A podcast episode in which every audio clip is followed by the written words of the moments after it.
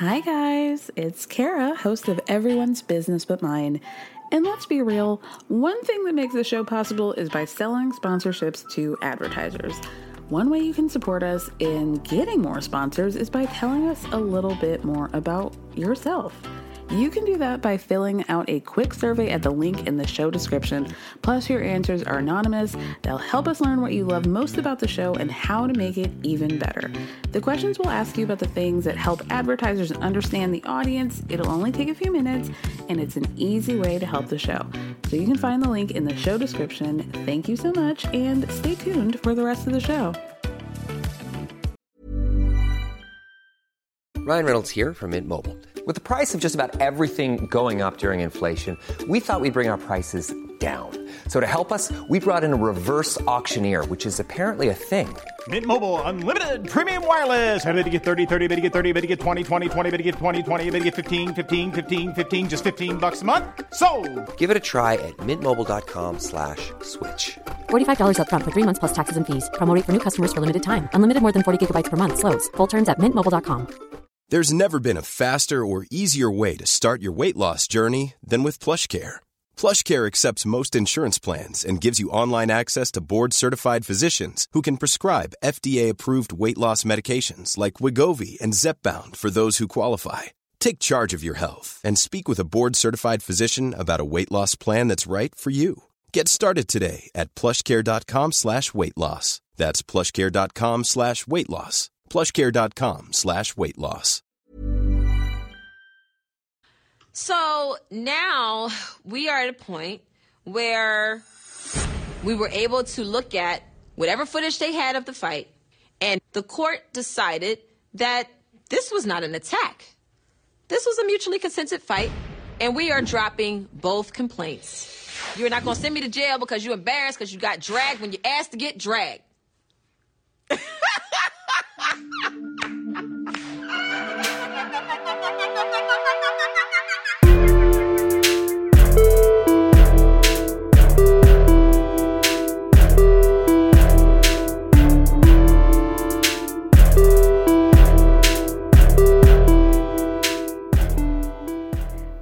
Hey everyone, welcome to another episode of Everyone's Business But Mine with me, Cara Berry.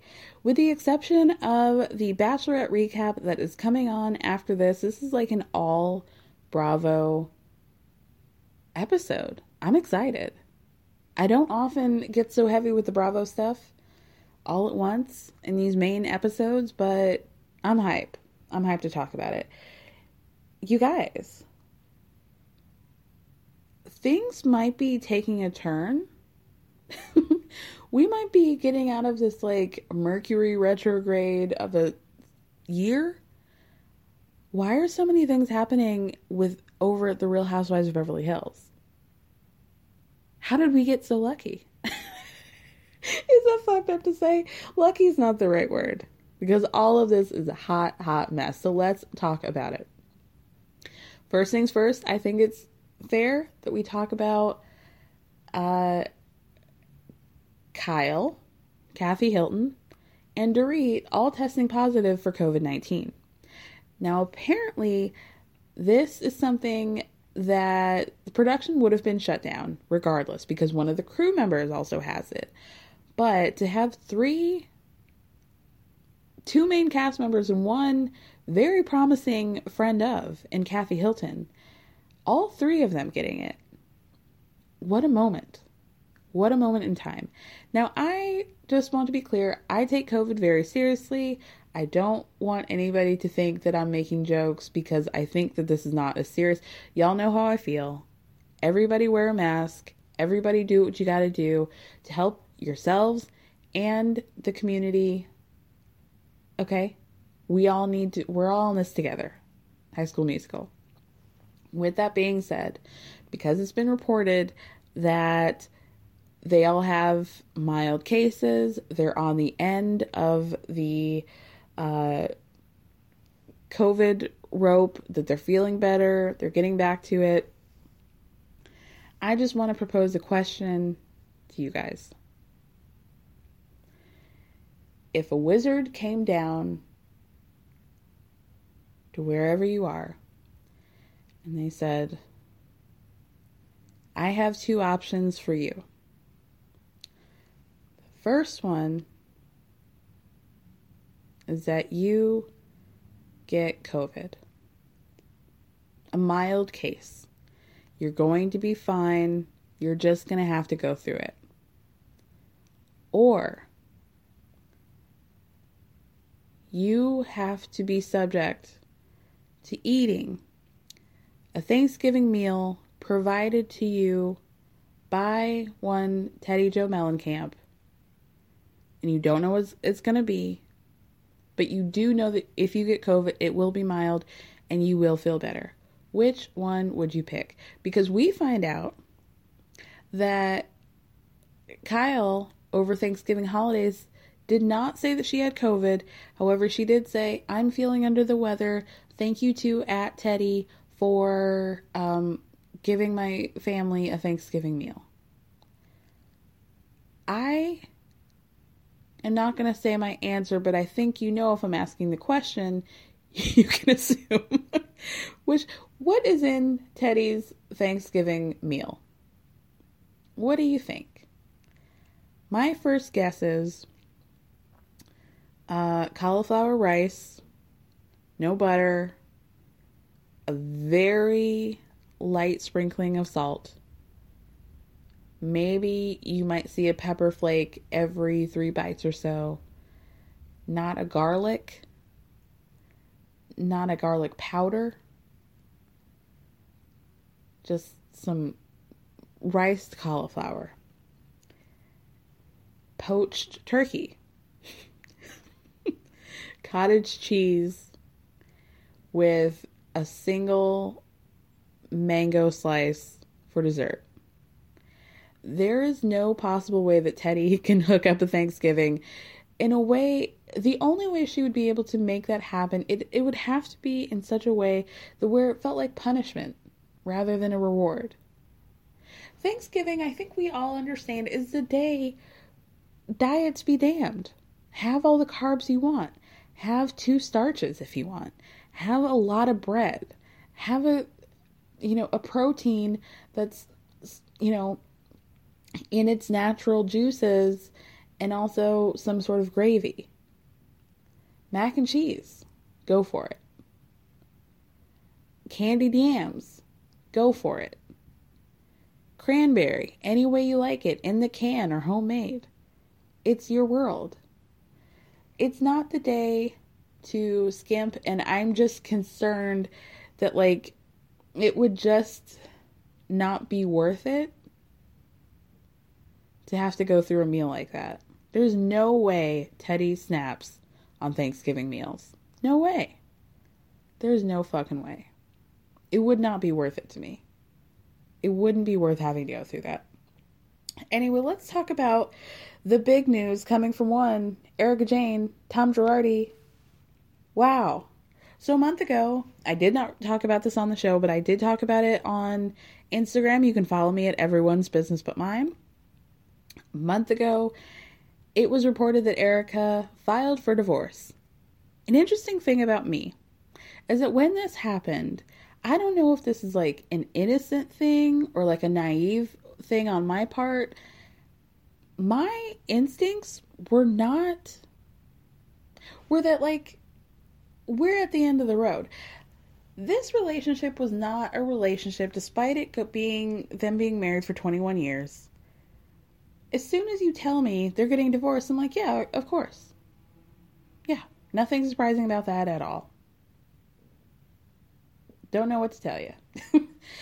the rumblings that were happening immediately were something that I really didn't pay attention to, which is this seems like strategery this seems like an intentional situation um, that is possibly motivated in finances on the part of Erika and Tom. That perhaps they're choosing to get a divorce, to hide some assets, to move some things around, and this is more of a power play than a relationship breaking up because it has reached the end of the road for them.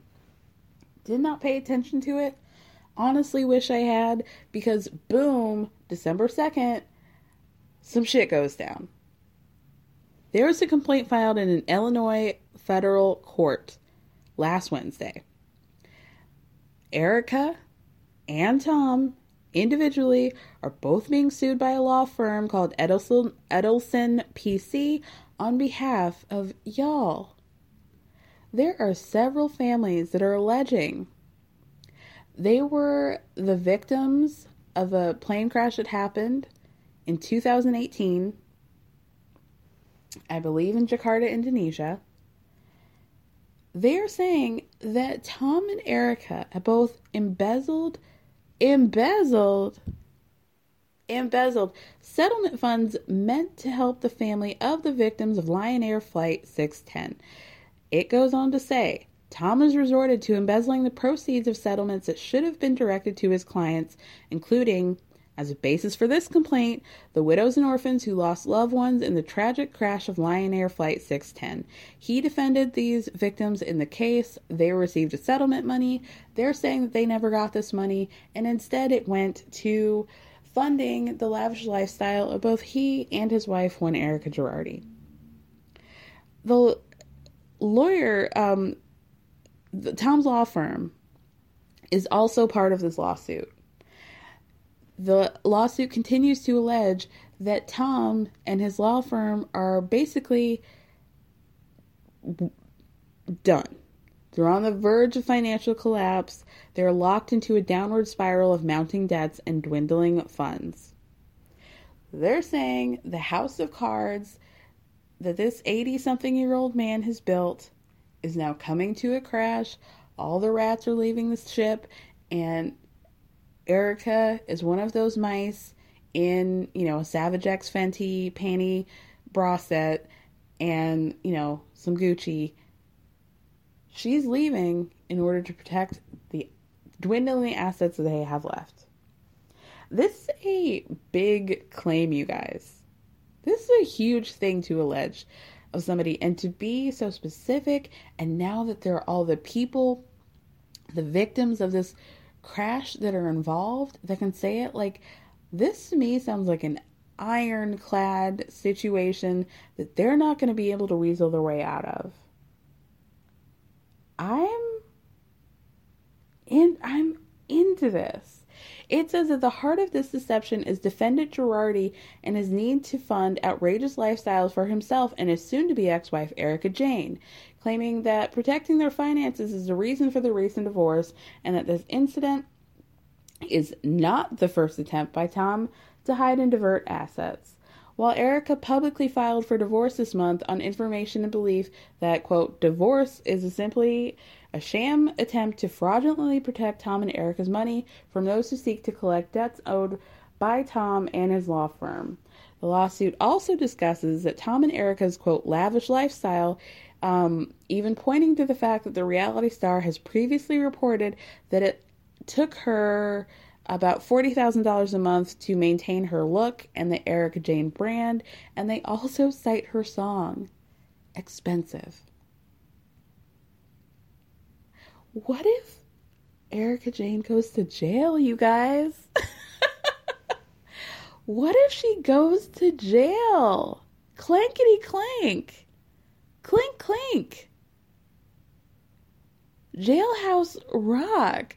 No wonder she was, I mean, Roxy Hart. She was maybe onto something. The name on everybody's lips is going to be Erika. I, y'all, are is Erika gonna? Do you guys think that Erika and Tom are gonna get out of this? Do you think that there going to be consequences and repercussions for this action? I'm feeling a little bit like I don't know how you file a lawsuit so damning like this without having some pretty big receipts. Mm, mm, mm. What do you guys think? I, oh, this is wild. This is wild. Because they couldn't have been this stupid, right?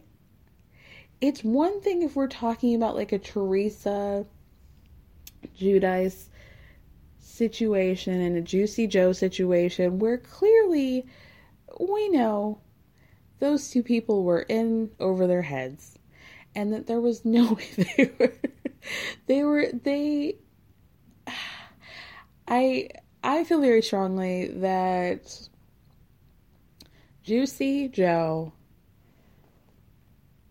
I feel strongly that neither of them knew exactly what they were doing. I think Juicy Joe had a he knew he was doing something wrong. He did not ever think that he was going to get in trouble for it, but I also think he probably knew people that had been for years doing the same thing that he got caught for and they got away with it. I think because he knows people that got away with it, he just felt like titanium, bulletproof everything was going to be fine. They were going to get away with it. They were just going to embezzle like half a million dollars and everything was going to be okay. I think that Teresa had truly no idea what she was signing.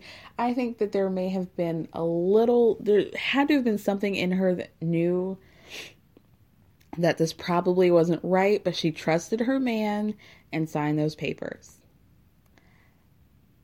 how do you say that a man who has been working in law and has been a very successful lawyer for several decades, you can't say the same thing about Tom that you can say about Joe? Tom had to know because he has made a point of learning the law that what he did was not right.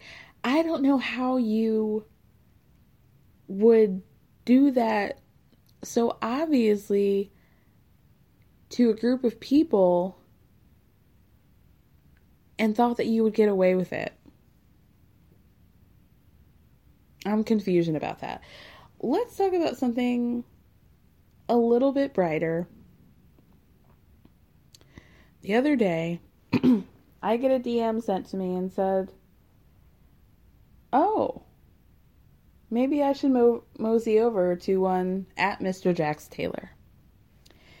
And we see a series of pictures that he has posted of himself, and it progresses on to him with Brittany. the spin off Brittany and Jax take Kentucky, and pictures of their wedding, and now Brittany's pregnant body being kissed by that demon of a husband that she's chosen to be in a relationship with. So the caption says The last eight years on Vanderpump Rules have been some of the most challenging, rewarding, and fulfilling years of my life. Although this is difficult to share, Brittany and I will not be returning for another season of Vanderpump Rules. We are excited to take this time to focus on our growing family and share with you our new endeavors at Bravo TV, at Evolution Media USA, and our Vanderpump castmates will always remain close to our hearts. Thank you to all the fans we have shared through our journey with us and supported us through everything. We love you. Stay tuned. We can't wait to share what we have planned. Have a great weekend. Pink and white heart emoji. Interesting. For all of you that have watched Vanderpump Rules, we have seen Jax Taylor be one of the greatest characters of all time, with a large reason for that being a fact owed to the fact that Jason Cauchi does not evolve. We've seen him on the show for eight years. We were introduced to Jax as a low life, scamming, lying, creeping around, cheating. I will do whatever makes me feel good and damn the consequences. I'm not even a um you know, I'll apologize later kind of guy. I'm and I'm going to just take this wrecking ball through everybody in my orbit's life whatever happens from that happens from it, and you're just going to have to deal with it. That is why Jax is a great character. So there's been no emotional um, evolution to him. There's been no psycho, certainly no psychological growth happening. Um, so I'm seeing this caption and I'm thinking, you're trying to trick us into thinking that this is a decision that you came to on your own for the sake of your family, your wife, your new baby, that you have just like outgrown being on the show and that this is a decision that you made. What I find interesting is that Kate Arthur, she is a writer for Variety magazine. She is somebody who's really good over the years has had a lot of scoops and inside information about the cast in the show. I thought it was very interesting that she wrote, she tweeted out an article saying Jax had been fired and that Brittany decided to follow suit. She could have been on the show, leading us to believe that she could have chosen to stay on the show and she decided not to for her husband. Okay.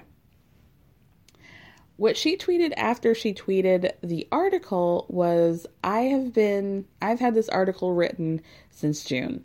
Now, we all know around June is when uh, Kristen and Stassi got fired, as well as the other two little hot dogs that look the same, Brett and Max.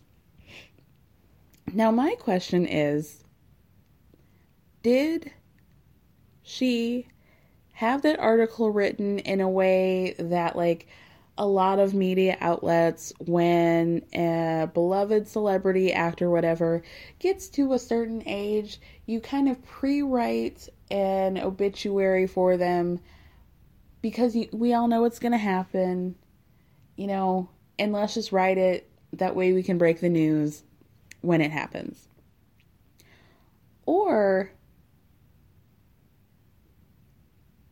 did she know then that Jax had been fired and had to wait on that article because of what is was happening behind the scenes that they didn't want to fire because after Kristen and Stassi got fired there y'all all know there was hella news hella um you know a lot of people talking about how Jax also needs to be fired. He wasn't as blatantly racist in his desire to get Faith in trouble as Kristen and Stassi were, but he was very much involved in the behind the scenes of trying to get her off the show and trying to get her in trouble for, you know, allegedly stealing from people and whatever.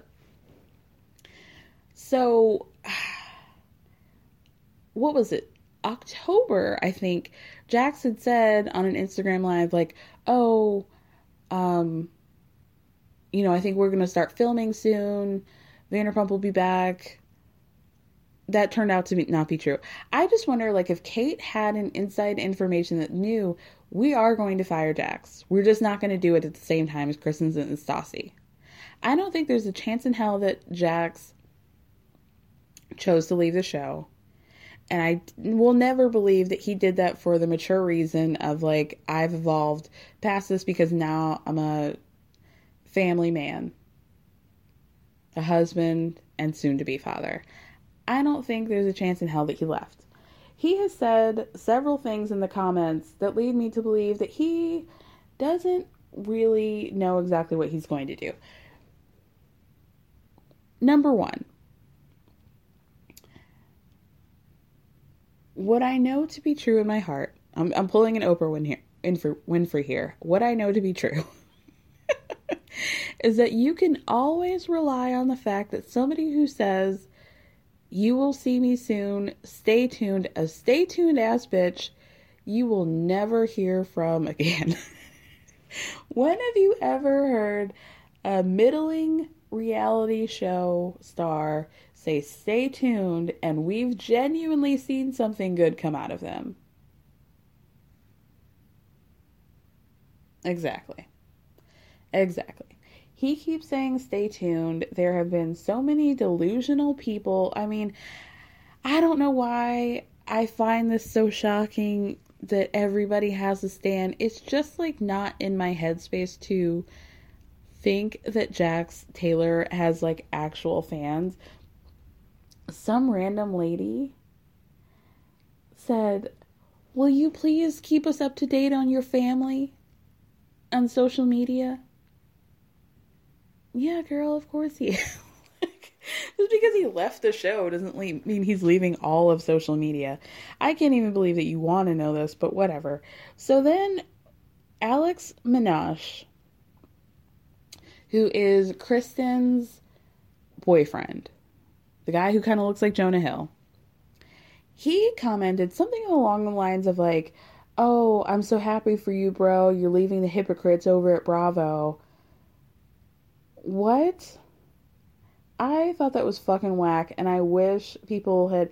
I think he may have deleted the tweet since then, but Jax responded and was like laughing, cry emoji. So that tells us all we need to know about how Kristen feels. What is she in, inferring? What is? Why is she under the impression that people over at Bravo are hypocrites? Is this because of like other racist things that have been uh, happening with other stars of shows and they're not being fired? Let me just tell you guys like, if you get fired for saying something problematic or racist or whatever, something that isn't a legitimate moral quandary, you don't have the right to say, to call people hypocrites. Like, you don't have the right to complain that you were fired and that other people weren't fired, and so those people who fired you are hypocrites. How about you just shut the fuck up? Because nothing you say can look good. Get out of here.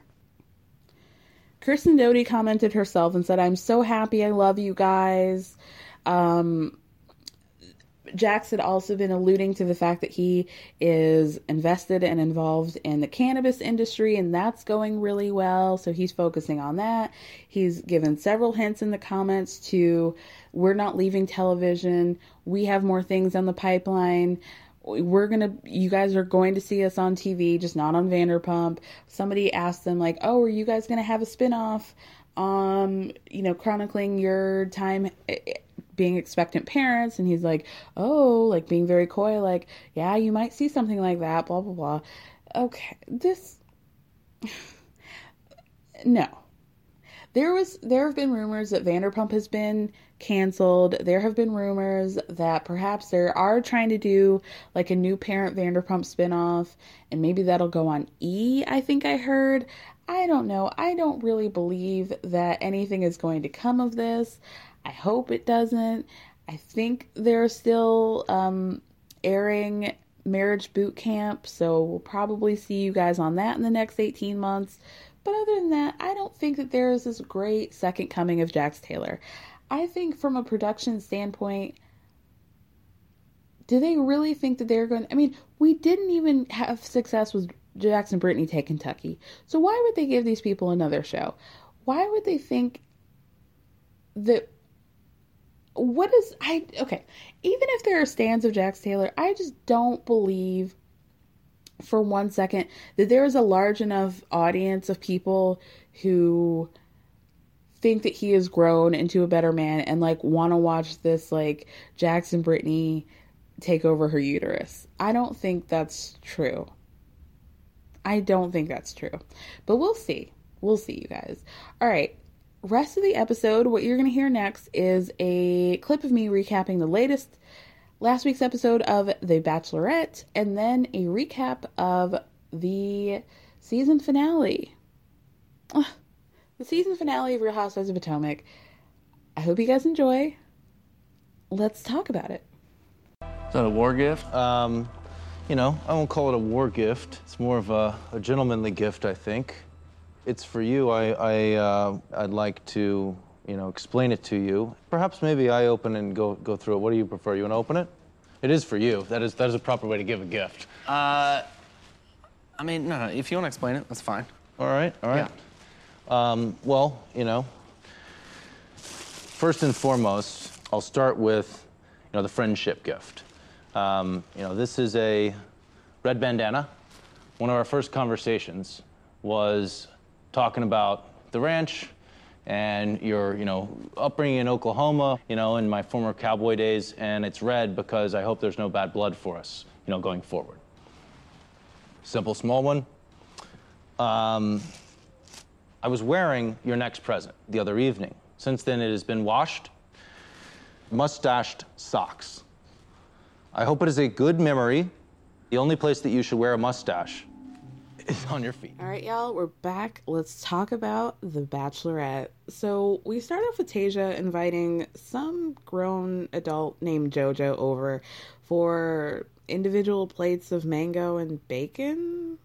I don't know. They're trying to discuss whether or not she should make the right decision about, you know, how to go about making the right decision about marrying somebody, one of these dudes, especially because she's been married before. I don't know why they're making you guys I kind of miss Claire. Tayshia's a little too like normal. But like just to be clear, I mean normal in the like bachelor bachelorette sense. Like I just miss the chaotic anxious energy of Claire. I miss the energy of her lying her way through saying that she and Dale had never met or spoken or communicated with one another before. I miss her trying so very hard to make that relationship seem like it was a good choice for her, even though we all know it's probably going to go down in flames. Tasha's like, like, I like her, question mark. like she's fine. I think she's perfectly unoffensive, and that's why I find the rest of this to be a little bit boring.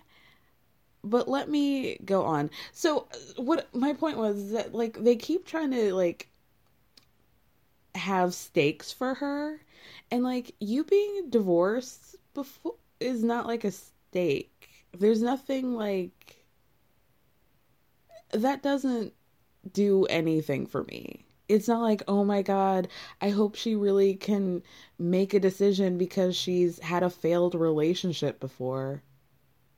Like, eh, that's not, that doesn't do anything for me. But anyway, Mr. Chris comes over, he visits the bro house, and he tells them, like, you guys are going to have some upcoming dates, but I have to leave to take my son to to move him into college. So, here comes JoJo she's going to take over. We don't see JoJo until the very end of the episode. it doesn't make any sense that they make this big. Like, JoJo's back. JoJo's back, you guys. I'm sure JoJo has like a long dramatic history, but honestly, I can tell by her blowout that like I could get all the highlights from one of you or several of you and I would not care at all. You know? Don't care. Ben's what I do care about is that Ben's the army vet. His neck seems to have grown since the last episode to the point where I'm like, can we get like a check on his lymph nodes? Like, I don't really remember his neck being so prominent and thick. It concerned me. Anyway, um, that's besides the point because Zach C is the one who ended up getting the one on one date. So it's like two one on one dates and one big group date. So her date with Zach goes first, and what the fuck was that? Their date is to shoot mock wedding photos with some guy who wears like blue eyeliner and a diaper. His name was Francesco they're both taking this like either way too seriously or not seriously enough. Like I can't really make heads or tails of what's happening, but I know that I personally don't like it. They gave poor Zach for the first photo shoot a like white blazer jacket, suit jacket, and uh, listen. One of the things that I'm very particular about you know, as we grow older, we come to learn that, like, you do need to spend money on certain things. Whether it be. Eh, it could be anything. I'm not going to make examples. One of the things that I'm very particular about is men getting their suits tailored. Like that is a non-negotiable. There I have never seen a suit that looks off the rack like perfectly well fitted to that specific man's body. You have to get them tailored. It's an investment. You're going to wear them again. Just spend the extra like 20 or 50, however much it costs to tailor it to your body. It does a world of difference. Men look so much better when their suits are tailored. That's just a little tip tip for me to you guys. Just spend the extra money. It's an investment piece, okay? And this is coming from somebody who wears head to toe Old Navy pretty much every day of my life. If I were to wear a suit, I would get it tailored. It just makes a world of difference. Anyway, the point is that they gave Zach this poor suit jacket that looked like it was like it fit on the shoulders, but at the top it just seemed like more for somebody who was shaped like a butternut squash. And Zach is like a really slender man. He's not really, you know, like he cinches at the waist.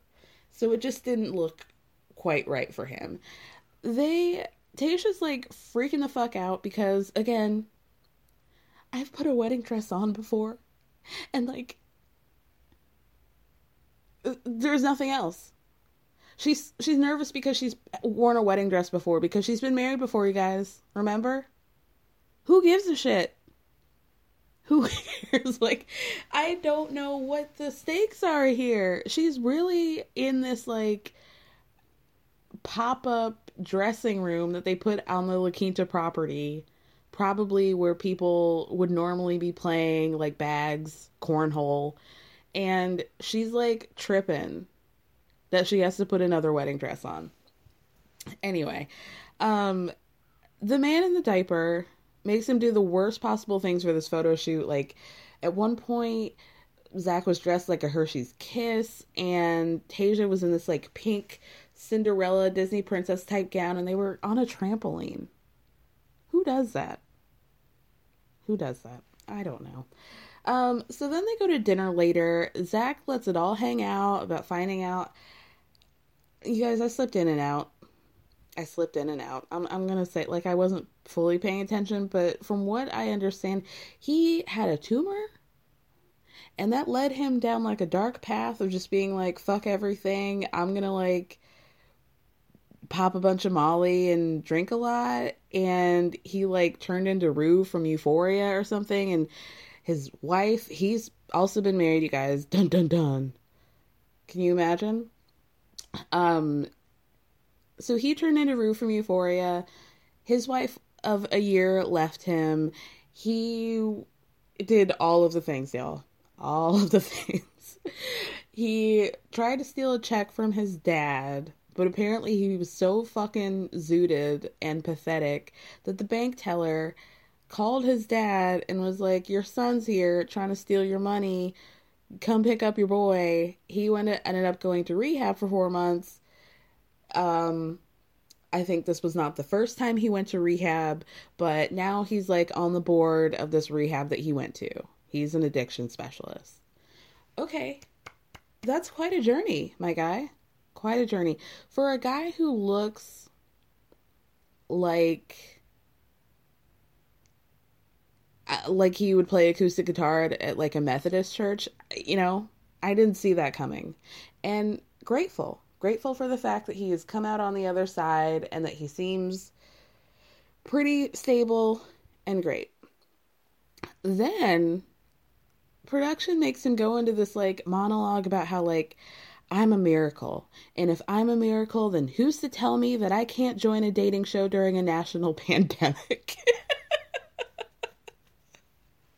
I, nobody? I guess nobody can tell you that because you're on one. Um, then they Tayshia takes him over to a lever. They pull the lever, and wouldn't you know, they built a Ferris wheel, a mini Ferris wheel on the property of the La Quinta. Now, I can't imagine that he didn't see it because the Ferris wheel was about 50 feet away from where they were. I don't think the lights really made the d- difference. I don't think it really, like, it wasn't giving me, like, shocking surprise. But okay. Okay. It was one of those Ferris wheels that you get like I grew up in like a very suburban town. and they would have these like carnivals, whatever, in like whatever um, you know, parking lot had you know, seen better days from a shopping center that like completely failed after the economy crashed in like 2006 or whatever. And, you know, it's like one of those mini ones. You could easily throw a rock at the top. I don't know why you would do that, but you could. I'm, I'm digressing. Um, let's move on. We're back in the bro den. Bennett and Noah have I don't want to talk about them. Bennett has decided, or maybe production has uh, talked him into creating this rivalry between he and Noah, and he keeps calling him young Noah, and he keeps talking about how young Noah is, and he keeps talking about how immature he is, and you're never going to be with Tayshia, and it's now turned into like. I don't even think that Bennett really gives a fuck about Tayshia. I don't think he likes her. I don't think he cares about her. I think who he cares about is having screen time and creating some sort of rivalry. What he could possibly get out of this, I don't know. Um, you know, m- maybe like 5,000 more Instagram followers is really like I don't know what you're hoping for here, like a collaboration with Mr. Porter. Something maybe like a Samsonite watch company. Like, uh, what's that watch company from Detroit that's like hipster? Y'all know what I mean. You've seen it on Instagram. Spin Spinola, whatever it's called, Shinola, a Shinola watch deal. Is that what you want? Um, so he's now created this like rivalry. It's like fetch. It's not really happening for me. I don't really want to talk about it, so I'm going to talk about it the least amount of possible. So let's go on to this group date where we're forced to watch these guys do figure drawings from some couple of naked people from central casting. Boring. Then they have to do a um, blindfolded uh, uh, clay making. One of the dudes makes a dick. Okay. Um, Bennett is, you know, like I said, fully bullying Noah. Every opportunity he has to like talk shit about him, he's taking it. Even in front of Tayshia, in front of all the bros, it's so boring and lame because it's not even he's not a good villain. He is not a good reality show villain. Like I could not care less. Couldn't care less. Then they have to do like a painting challenge in which they talk about their lives and all the guys were actually pretty vulnerable except for that one the tiny one with all the teeth and he just made a frame and was like oh, my picture's not complete without you Tayshia okay and then one of the guys gets naked Ben gets naked. Personally I appreciated that. I liked what I saw. I don't really know what he said. Something about being vulnerable Tayshia gets so emotional that she has to run behind the curtain and cry. So that was something. Um, then later, Ben actually keeps it real and talks about how he had an eating disorder, how he grew up kind of like a chubby fat kid. He realized that that wasn't really what girls were into, so he lost a bunch of weight, which spiraled him into an eating disorder for like all of his 20s. Um, that was wild. That was wild. Apparently, he had never told anybody except for his sister. And now he's saying it on national television. Brave. Very brave. That then pivoted to them making out and her, um, Tayshia giving him a rose. So never, never too far off the scope of of what what work they're trying to do, are they? Um, then what happens? So then they're gonna have like a cocktail thing, but Tayshia wants to let them know like there's something going on between you and Bennett Noah, and I'm gonna get to the bottom of it. And Bennett says some other shit. Who gives a fuck? So then Easy and Tayshia get the other one on one that's happening on this episode. They go on a ghost hunt. Production makes up this for- fake story about like a dead baby who like haunts the La Quinta. Okay. They go to the ha- haunted, spooky tennis court. Somebody plays crying noises on a on a loudspeaker. Somebody in production, I want to know who in production had to write all of these fake notes that were probably everything was in like Blair Witch black and white, but I wanted to know who had to make these notes along the way that were probably stained with like a, a Bigelow Earl Grey tea to make it look, you know, antique and spooky, scary. Oh, dead baby. Some lady named Carol Carol Eugene or whatever the fuck. Ah, kill me. Kill me. So then they go to dinner, Easy and Tayshia. Tayshia tells no, excuse me, Easy tells Tayshia that he's falling in love with her, and honestly I applaud him for that because she's wearing this like lime green dress that she's a beautiful girl. It didn't really match her skin tone. I'm just gonna say that. Not everybody can wear lime green. Most people can't. So while she still looked way better than I would, I would have looked like a fucking a tropical skittle. It just it wasn't really right for her. Um what happens? Okay, so then Tayshia pulls like the most savage move that I've seen her do. She takes the rose that was strategically placed at the dinner table and is like, Thank you so much. I will not be giving you this rose because I'm not in love with you and I'm never going to be and I don't see it happening and you gotta go. The bros are all like really pro easy, by the way. They love him. They are very supportive of the fact that he got the one on one date this week.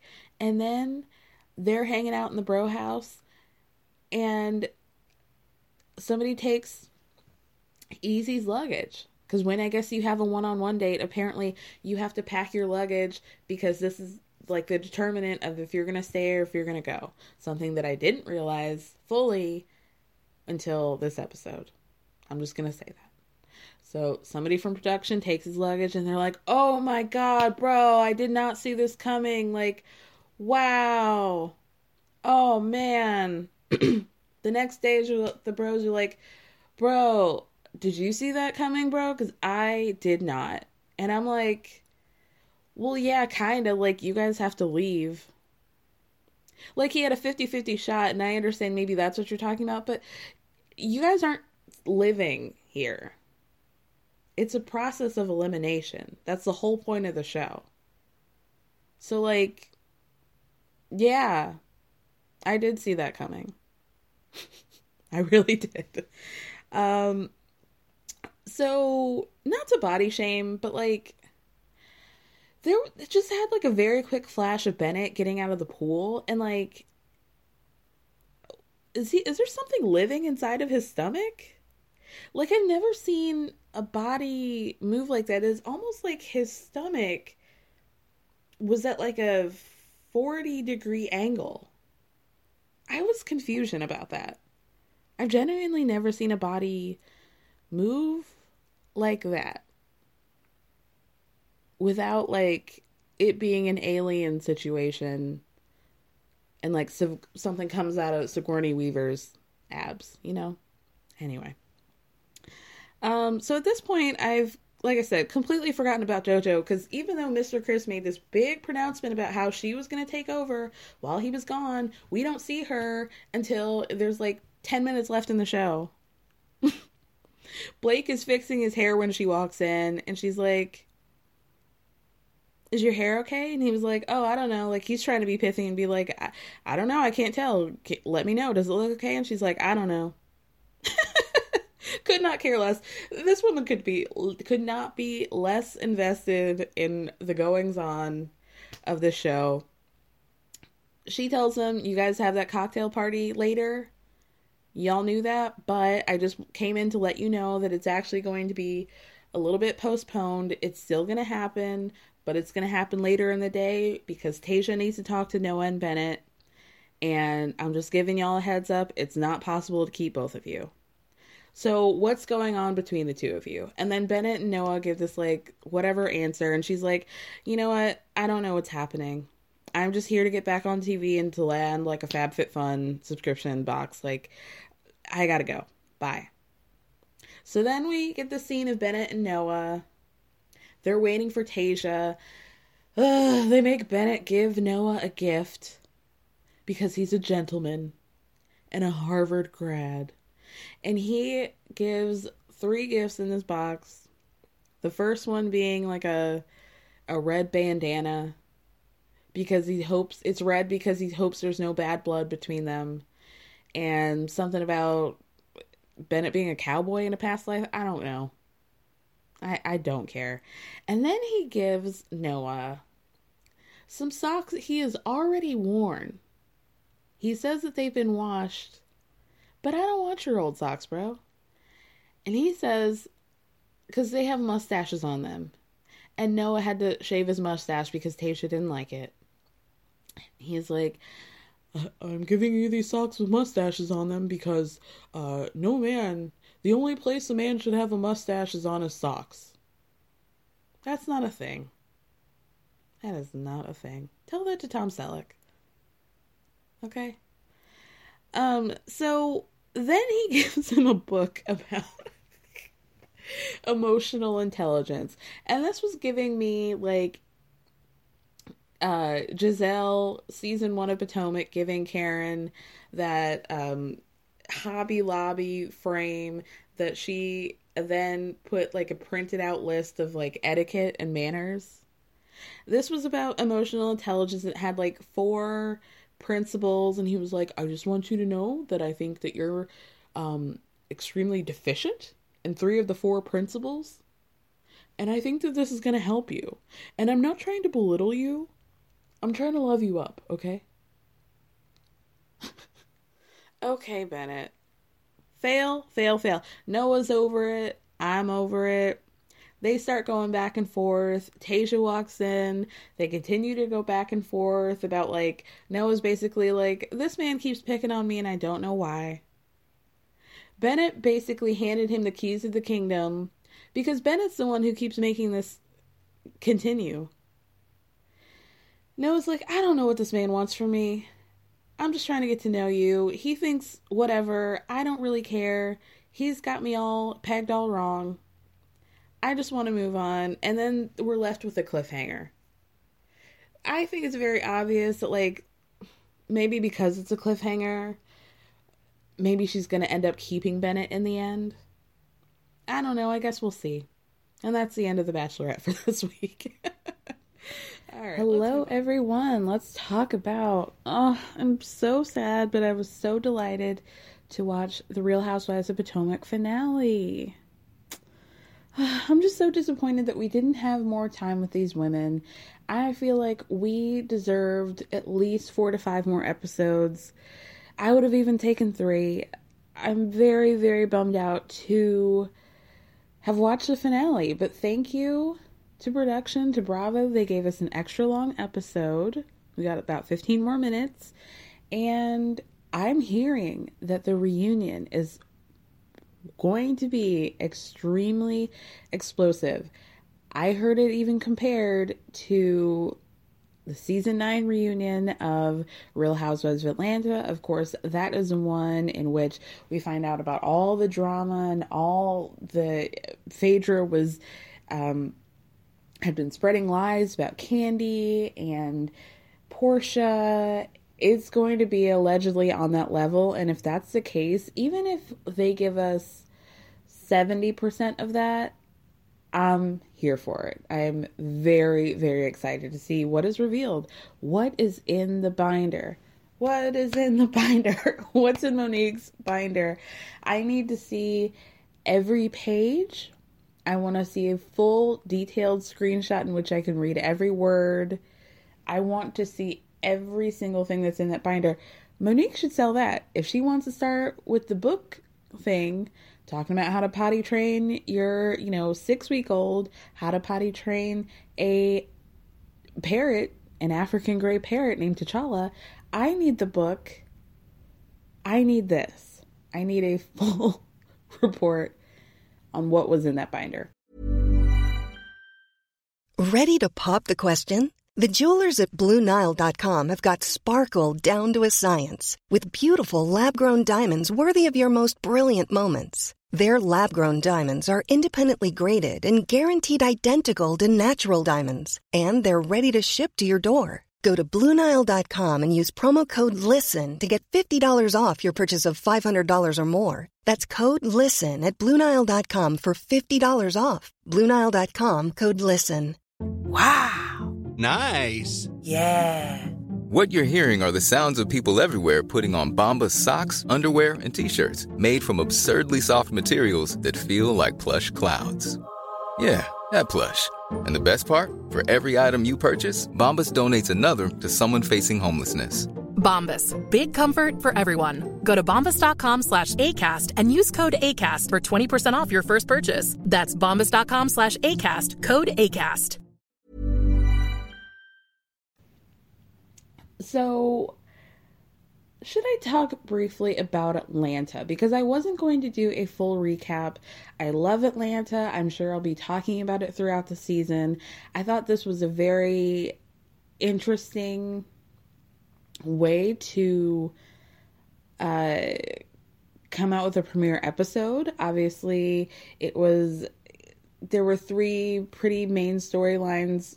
One about Kenya and her relationship with Mark, one about Cynthia and her relationship and her upcoming wedding to Mike, and then the biggest story being Porsha and her um, turn into protesting and joining the movement in support of Breonna Taylor and her arrests and just detailing her experience over the summer. I want to say something that I hope people don't take the wrong way. I hope you guys are understanding what I'm saying when I say this. I think it is incredible. I thought the way they did the episode was great. I thought all the talk about the racial unrest and and all of that was important. So I don't want anybody to think otherwise. My question is if we're moving in an era in which there's more diversity, there's more inclusion, we're having the tough conversations, etc.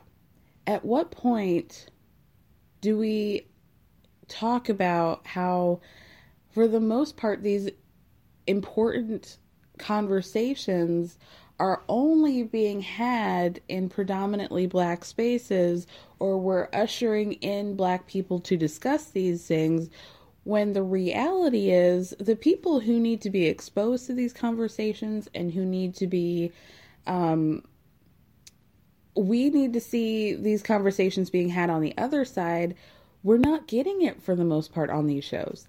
Now for example like i want to compare how they um addressed the protests and the racial stuff on southern charm versus how they did it on atlanta now, the latest episode of Southern Charm talks about, um, for the most part, it's about Kathryn's ancestor, her great grandfather, whoever, having a statue in a park that people wanted to take down because of its his racist past. Basically, he said that his dying wish, he was a vice president twice.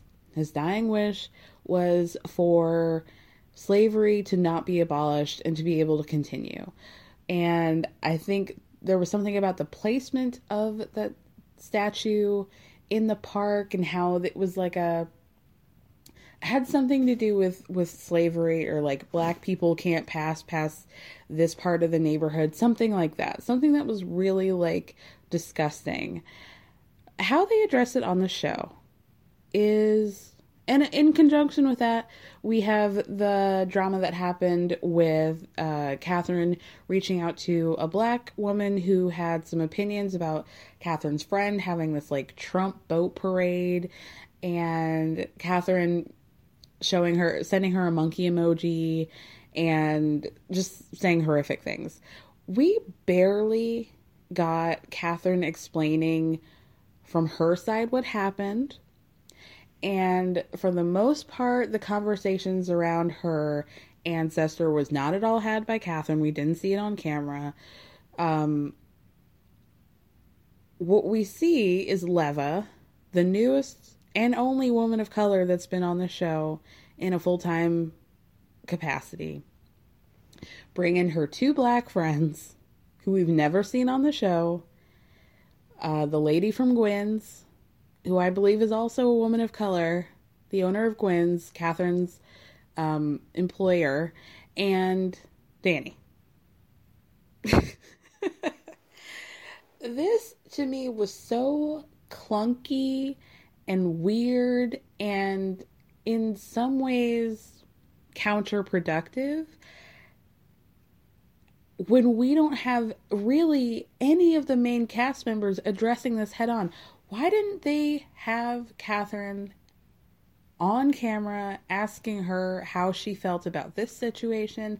And they needed to talk to her more about her um, conversation with that woman on Instagram because it's brought up by another cast member that it was brought up by the lady from Gwen's that um Kathryn had at first said that she didn't know that the person she was talking to was black.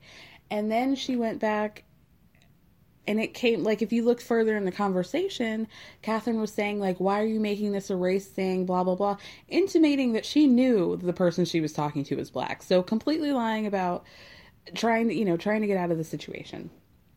They needed to ask her more about that, and instead, the majority of the responsibility has been taken on by Leva by these two black women that we've never seen on the show. They don't ask Craig about it. They don't ask Austin or Shep about it. They don't. Uh, we get Madison on a phone call with with uh, Kathryn, who's saying like, "Oh, you know, you should really think about." the type of person that you're talking to or who you're addressing, you know, when you communicate, just be like more thoughtful in your communication. And I just thought it was very like limp. It was very limp to me. And so when we see this very important conversation and we're putting all this responsibility on Porsha, I understand because there's a lot of footage that we saw of Porsha and she's really come into her own. That is a major storyline for Porsha, but it'll bring me to another example of like them having these conversations like black people vote the special there was another special about the protesting that happened but for the most part these conversations were being had by the cast of Married to Medicine, Potomac, Atlanta. I think we saw Leah, and there was somebody else who was white on that show. But they're also airing it after these majority black cast and majority black audience shows. So I guess at just one point it's at what point are we saying like you're doing the work but you're only putting this really in the audience of people who already know. You know, like do we do I as a black person really need to have Porsha talk about the protesting? Yes and no. It's important to have it on TV, period. But at one point, are we just catering to these audiences that are already aware? Like, it would be far more impactful if we saw these conversations being had on Beverly Hills, if we saw these conversations coming out on another show, if we're playing these, like, you know, black cast members talking about racial injustice, why are we not airing this after Below Deck? Why is it only being aired after Atlanta or Potomac or, you know, eh, just.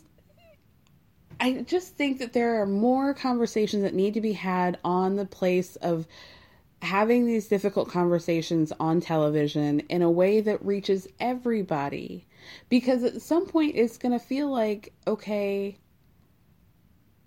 you know, like, are we really moving the dial in the right direction when we're not making the steps toward educating all of our audience?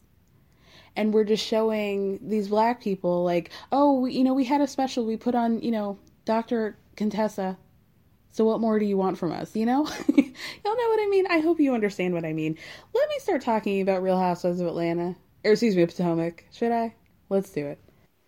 Y'all, I have so many notes about this episode. I hope you guys bear with me. I wrote a lot. I I think I there are very few things that I skip over that we saw in the episode. So we found out at the beginning, Ron, no, Robyn and Juan are they typically host a holiday party every year. We're basically it looks like this was filmed almost exactly a year ago, so our closing event this season of Potomac is going to be Robyn and Juan's holiday party slash unbeknownst to Robyn, her engagement party slash unbeknownst to everyone, um, Michael's mess. Michael's time to shine, wasn't it? So we see Robyn going to the venue, doing the layout, working out all the details. Then we see Gizelle in her talking head saying, like, oh, maybe I should call Juan and see what's going on with this proposal because I don't really know the details yet. So she calls him on camera, gets him to talk about, you know, like he's looking forward to it. He's to propose tonight. And as soon as Gizelle asks, Are you getting cold feet about the situation? They lose connection and the call drops. How interesting. The next scene we see Monique in therapy and she's kind of like discussing what's been going on. Monique says she's feeling the pressure, not just from the physical altercation. And by the way, I love it when people who started the fight call it a physical altercation. not like when I grabbed half of this bitch's bundles in her hair, you know, and tried to swing it around my head like a helicopter on a, some Petey Pablo shit. It was a physical altercation. Okay?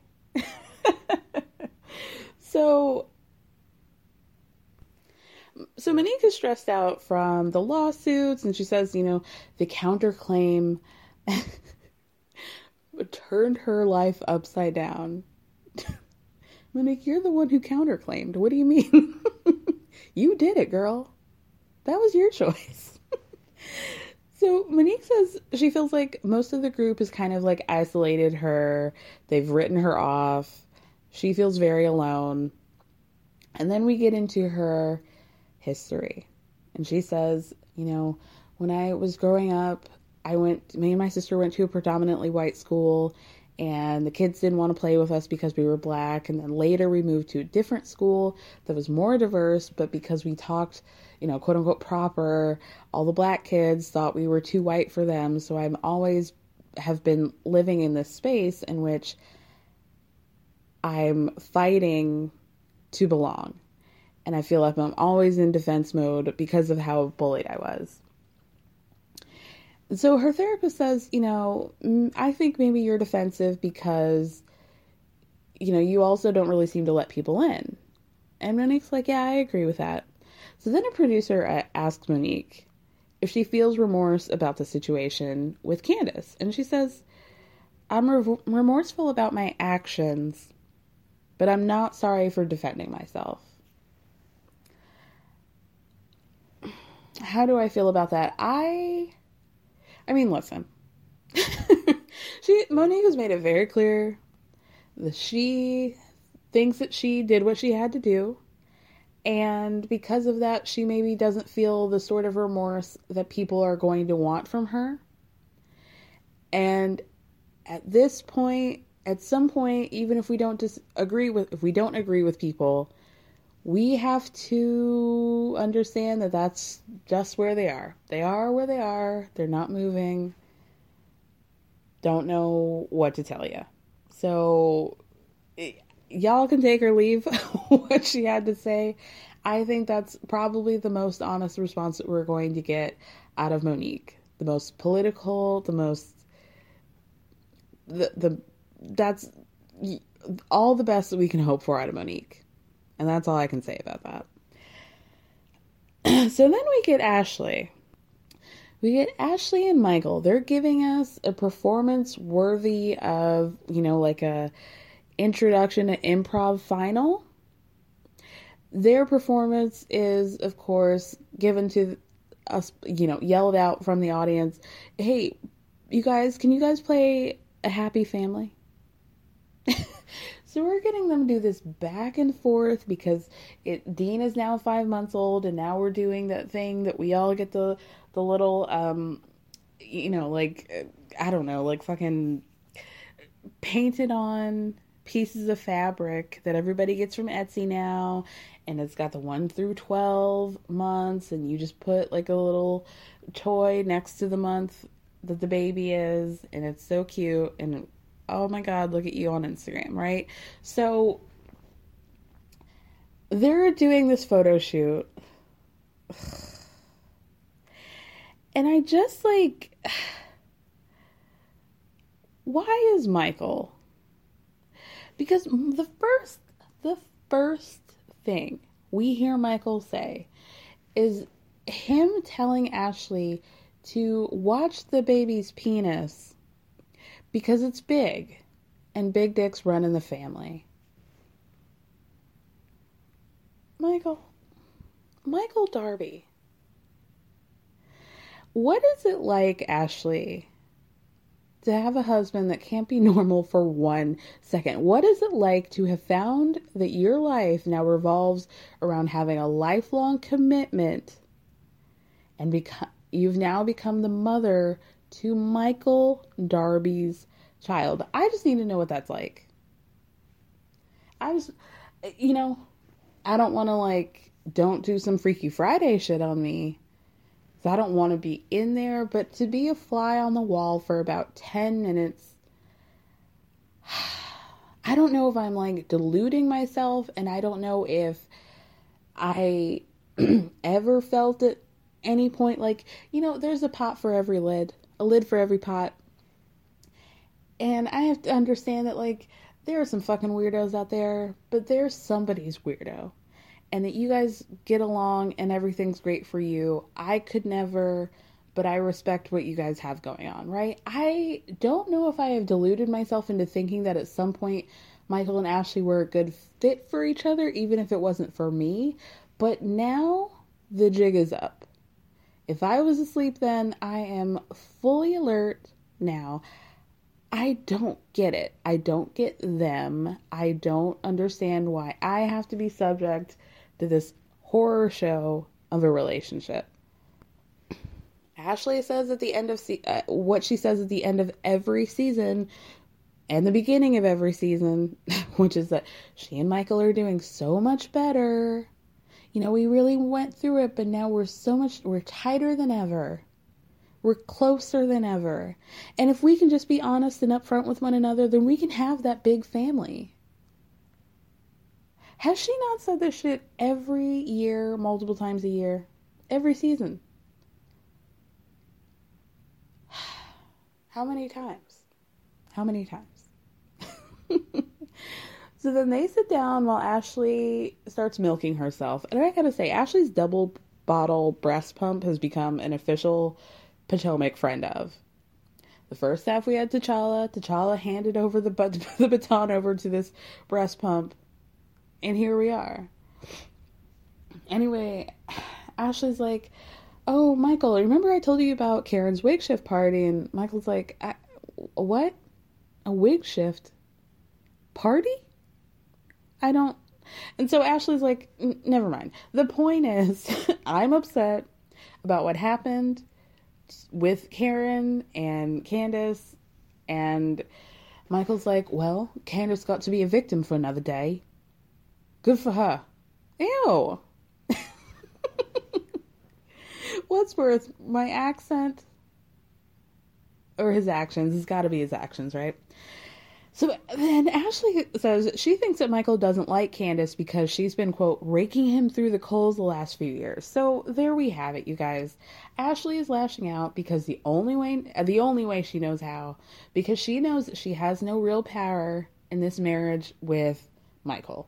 And so now she's got to act out towards everybody else who calls to the carpet Michael's actions. Now, if we want to bring up the past, and I think it's absolutely fair to do so, Candiace does have a historical moment, blip in her time, in which she was being shady to Ashley regarding her marriage for the sake of being shady. This year, however, we saw her get this information over at the lake house about Michael having 15 minutes away from Ashley. And what does he do? Ends up naked, mostly, in a hotel room with some lady. What did Candiace do? Yes, she took it to Gizelle first, but for the most part, she handled it, given the situation and given the environment, the best possible way that she could. She didn't have the conversation in front of all the women, she just had it with Karen because she needed backup. She told Ashley in a very chill way, knowing that they weren't really, you know, they were kind of on shaky ground with one another. You know, I think it's always fair to bring up past behavior if it's consistent and relevant to the subject at hand in that moment. But if we're just going to go into the very short past and talk about the latest thing she's done, I think Candiace deserves a little bit of credit for handling the situation much better than she would have in the past. Much better. So then Ashley changes the subject and she's like, Oh, I think Juan's planning on proposing at this party. And Michael says, Well, I know that's not true and that Juan's not going to propose. Like, he's very confident this is not going to happen.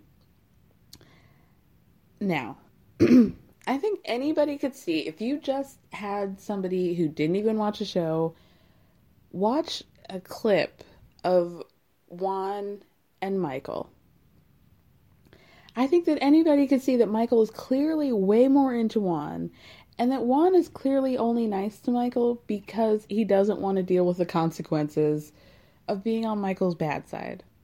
You know? Ashley is like, why are you so confident that Juan's not going to propose? Like, I want to know what you know. And Michael starts playing coy. He's like, I've already said too much. Like, you know, I, I just don't want to get into it. That's his business, whatever. And so Ashley's like, No, for real, is there something that I need to know? Is there something that Robyn needs to know? Because you need to say something. And Michael's like, Well, I just don't want to get into Juan's business. Okay. That is a very strange thing. I mean, no, I, I was gonna be like kind of play devil, devil's advocate and say that oh maybe maybe Michael because you know these reality stars say you know after a while you completely forget the cameras are there, but it it felt so intentional. It felt very very intentional, and I don't even think Ashley anticipated what Michael was to say. Usually I would say Ashley, Ashley, like when she's acting, it's pretty obvious. I don't think that she genuinely thought Michael was going to try and like cast doubt on this whole situation with Juan and Robyn. I think the hater's jumping out. The hater in Michael is jumping out. So our next scene, we get Candiace. She goes with her mom to get their nails done. Candiace is clearly feeling some type of way about potentially getting set up by Karen to meet up with Monique at the wig shift party, but mostly because she feels like Karen, when called to the carpet, Karen took no responsibility for the issue and then bounced. So she says what I figured is that she kind of looks to and respects Karen as much as she does her mother. I completely see that, even though we saw in the very beginning at her Denim and Diamonds party where uh, Candiace does a little speech and is like, "Oh, my mom and my favorite person in the world, Karen," and somebody I think either Gizelle or Robyn asked like, "When did that happen?" I think it's probably fair to say that they had a, a relationship off camera that Candiace clearly thought was very close. It, she thought they were very close, and so I think she I think she did her best to try and be fair to Karen and maybe give her more, well, not maybe. She definitely gave Karen, on the one hand, more grace than she would the average person for Karen's um, decision to remain neutral when it came to Monique and Candiace. Because we know if this were anybody else, Candiace would have been told off that person. But the fact that she clearly feels a closeness to Karen speaks to how patient we've seen, even though she has been a brat, we have to take into, you know, consideration that Candiace just is kind of a brat in general. so we we you know, you can only go so far with her. So apparently after this whole altercation, it is sort of reframed and shifted Candiace's relationship with her mom. She says her mom Dorothy has actually been super supportive and really kind. So while they're getting their nails done, Candiace is talking about, you know, now that Chris and I really want to have kids, I want to find a house that I love, not just something I like, because I'm going to be bringing kids into the situation. And Dorothy's like, oh, okay, well, I think I'm excited about you guys moving in this direction, and maybe I should just move in after you guys have kids. And Candiace is like, maybe you shouldn't. and Dorothy's like, well, I heard that that's the new trend is that these people are retiring and, and moving in with their kids now. She's like, well, you've got two other kids. So hooray for you. you've got options, but I am not one of them. Okay. So then we see Karen, she's packing up. She's going to be headed to the Home Shopping Network, their whole campus, to do a segment in which she sells the Dom on camera. Ray is being very supportive. He wants to go, but he can't because the end of the year is very busy for him being the Black Bill Gates. Karen says that her relationship with Ray has really um, headed in a good direction and that he's being really supportive of her and her business and you know he's really treating her more like a partner. She is disappointed. So if all these women if um robyn candiace and if candiace is upset that we know wendy's also upset two feet behind her. They're all upset with her because of what happened at the wig shift party. Karen is now upset at them because of what happened at the wig shift party. she is mostly upset with Robyn because they had this back and forth in which uh, Robyn said, you know, you need to be careful and and Karen comes back and is like, "Well, maybe maybe you need to be watching what Juan does without you knowing." Ooh. Ooh. So she's still upset with these women and her plan of action to prove that she did not try to get Monique and Candiace together, she sends everybody group text, screenshots that she sent to Monique that said come at this time and Candiace she tells to come. I think she said Monique you show up at 4:30. Send a text to Candiace that said Candiace you show up at 6:30. So this is her getting her out of the situation, right? So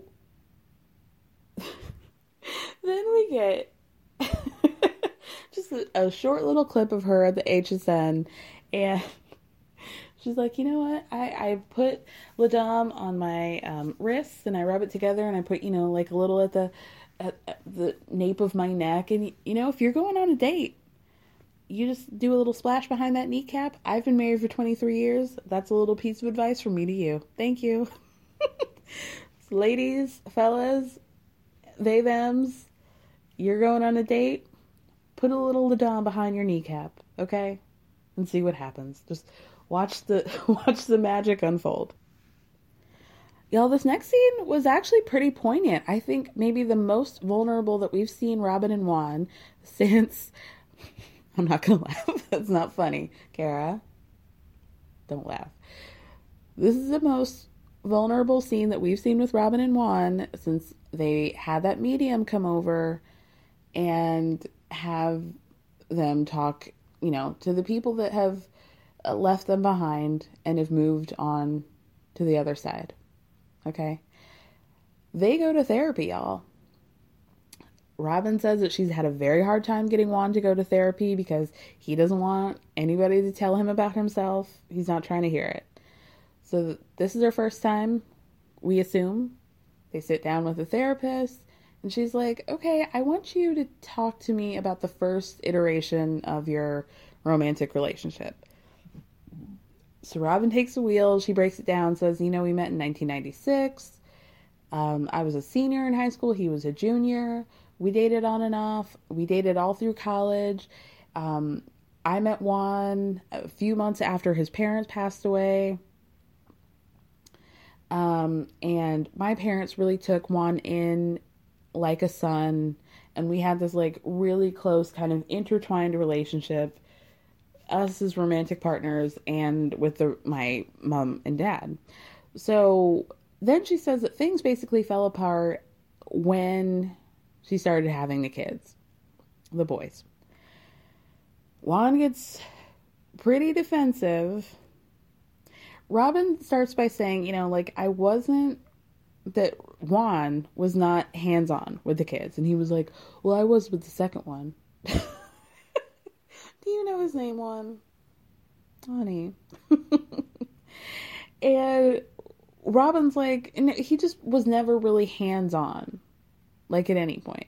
Like, maybe he was more present with the first one or with the second one than the first one. Maybe he was around more, but he was never like a hands-on parent. So then Juan gets defensive and he's like, "Let's not do that. Let's be honest. We're I'm not going to sit here and act as though our relationship was perfect when I started cheating on you. It was both of us that contributed to that." And Robyn says, "You know, I had two kids that were less than 2 years apart. I was tired. I was raising these kids basically on my own. I just didn't have the energy or the desire to really give a fuck what Juan was doing. I'm just trying to raise these kids, right?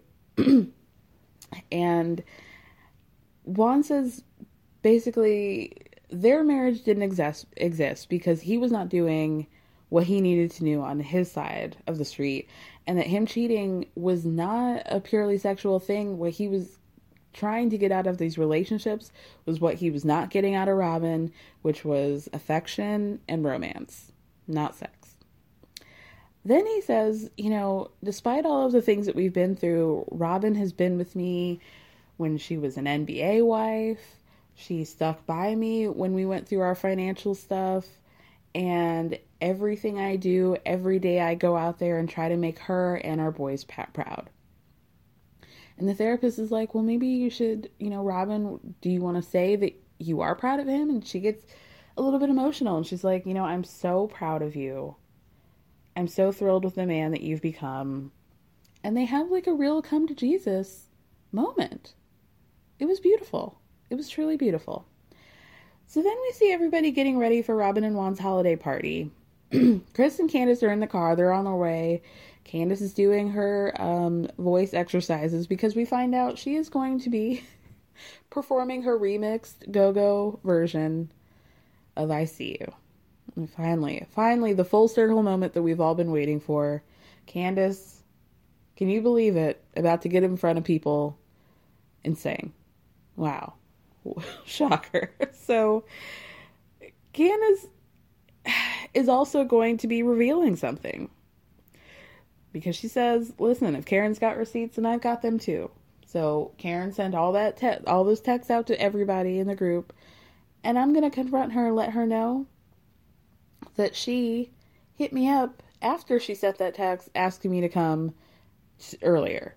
So she's gonna try and save herself. I'm gonna tell the whole truth. We get to the venue. Gizelle's doing shots.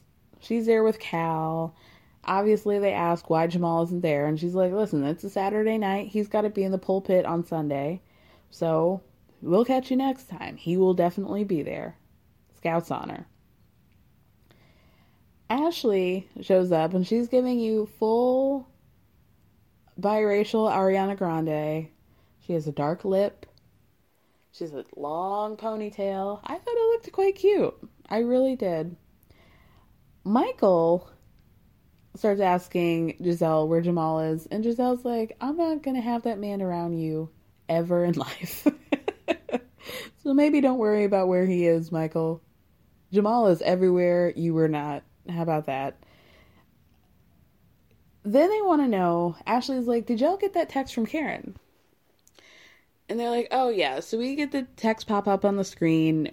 Karen says she she was trying to leave HSN. The plane was having mechanical issues. She doesn't know if she can make it on time, but she'll let everybody know in the future. She'll update them. So Robyn thinks that Karen is lying and that she's making up these mechanical issues because she doesn't want to face what happened at the wig shift party. She's not trying to take responsibility of about it and she's embarrassed. That's an interesting theory, Robyn, but unfortunately at this point we have to play our game, which is why what is Gizelle wearing? Why does she have a snorkeling tube around her neck? And also, why is this the best outfit that Gizelle's worn all season? How is this the best? This is the best Gizelle can do. And I think we need to recognize that moment for exactly what it is. This sequined hot pant, um, more fabric than there needs to be, off the shoulder top, this, you know, pretzel shaped, sequined necklace. This is the best Gizelle can do. That's the best she can do. Okay. Let's just take a moment for that. Let's take a moment for that. We see Juan introduce Michael to Eddie. Because remember, the only time we really have seen Eddie interact with the rest of the cast has been when they went to the lake house for Monique's birthday. Obviously, Michael was not there. I've never seen Michael look so excited to meet an attractive chocolate man since he met Juan. Just saying. Karen still hasn't shown up at this point, and Robyn's like, whatever on Karen. She says, you know, I could be upset about this back and forth that we had. I could be upset about what Karen tried to say, tried to throw shade toward Juan, but I just think that Karen is deflecting from the things that are happening in her life. So I'm not even going to like press her on that issue. Ashley and Karen sorry, Ashley and Gizelle talk one on one with each other. And Ashley tells Gizelle about Michael being adamant about the fact earlier that Juan was not going to propose. And Gizelle's like, What did he tell you?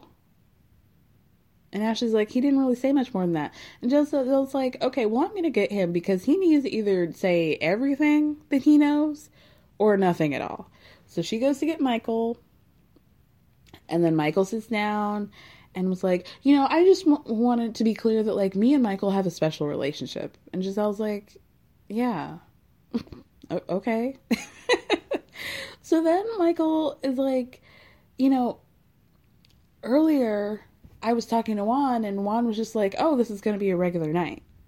So he just assumed, Michael just assumed that there was no possible way that Juan would make any sort of move like that, like proposing to his wife, which is entirely his business and not Michael's. He thinks that the fact that Juan was being a little evasive is because because he wasn't going to do it.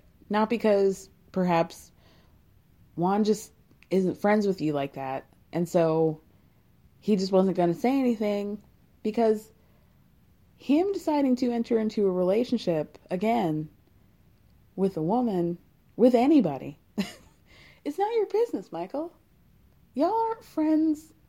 You guys aren't friends like that y'all are not friends in which Juan Dixon is going to tell you that he's going to propose. And so rather than it being less likely that Juan is going to propose because he didn't tell you, maybe we should restructure our thoughts into saying, maybe Juan didn't tell me that he's planning on proposing because we ain't friends like that. How has that not crossed his mind? Maybe it does, based on his actions maybe it does occur to him that maybe the best friendship that he thought that he had with Juan is not really the reality of the situation. And maybe that's why he was acting like that afterwards. Hmm. So Gizelle is all fucked up about this. And she's like, I'm gonna go over to Juan and figure out what the deal is, what the hell's going on, because he's proposing. I know this to be true.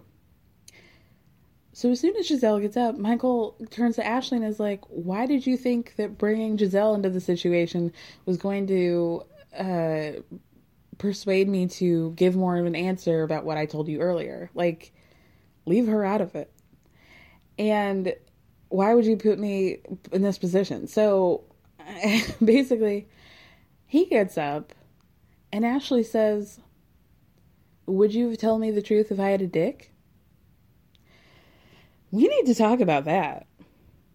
That is something you can say when your husband doesn't have several um, homosexual claims about him. If I grow a dick, would you be more open with me? Is not something that I would say in relation to Michael Darby without telling on yourself, Ashley. Why do you feel like Michael would only be open with you if you had a dick? If we're gonna talk about it, let's talk about it. I need answers. All right, so Charrisse shows up with her blunt bang, blunt bang wig. That was something. Robyn introduces Candiace before her performance, and we get what starts off as Candiace singing to the most quiet backing track in history. so we're subjected to about three quarters of the I See You Go Go remix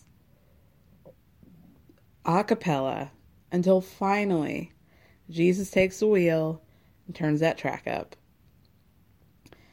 Afterwards, Candiace, excuse me, Robyn takes the mic and is like, you know, standard housewives.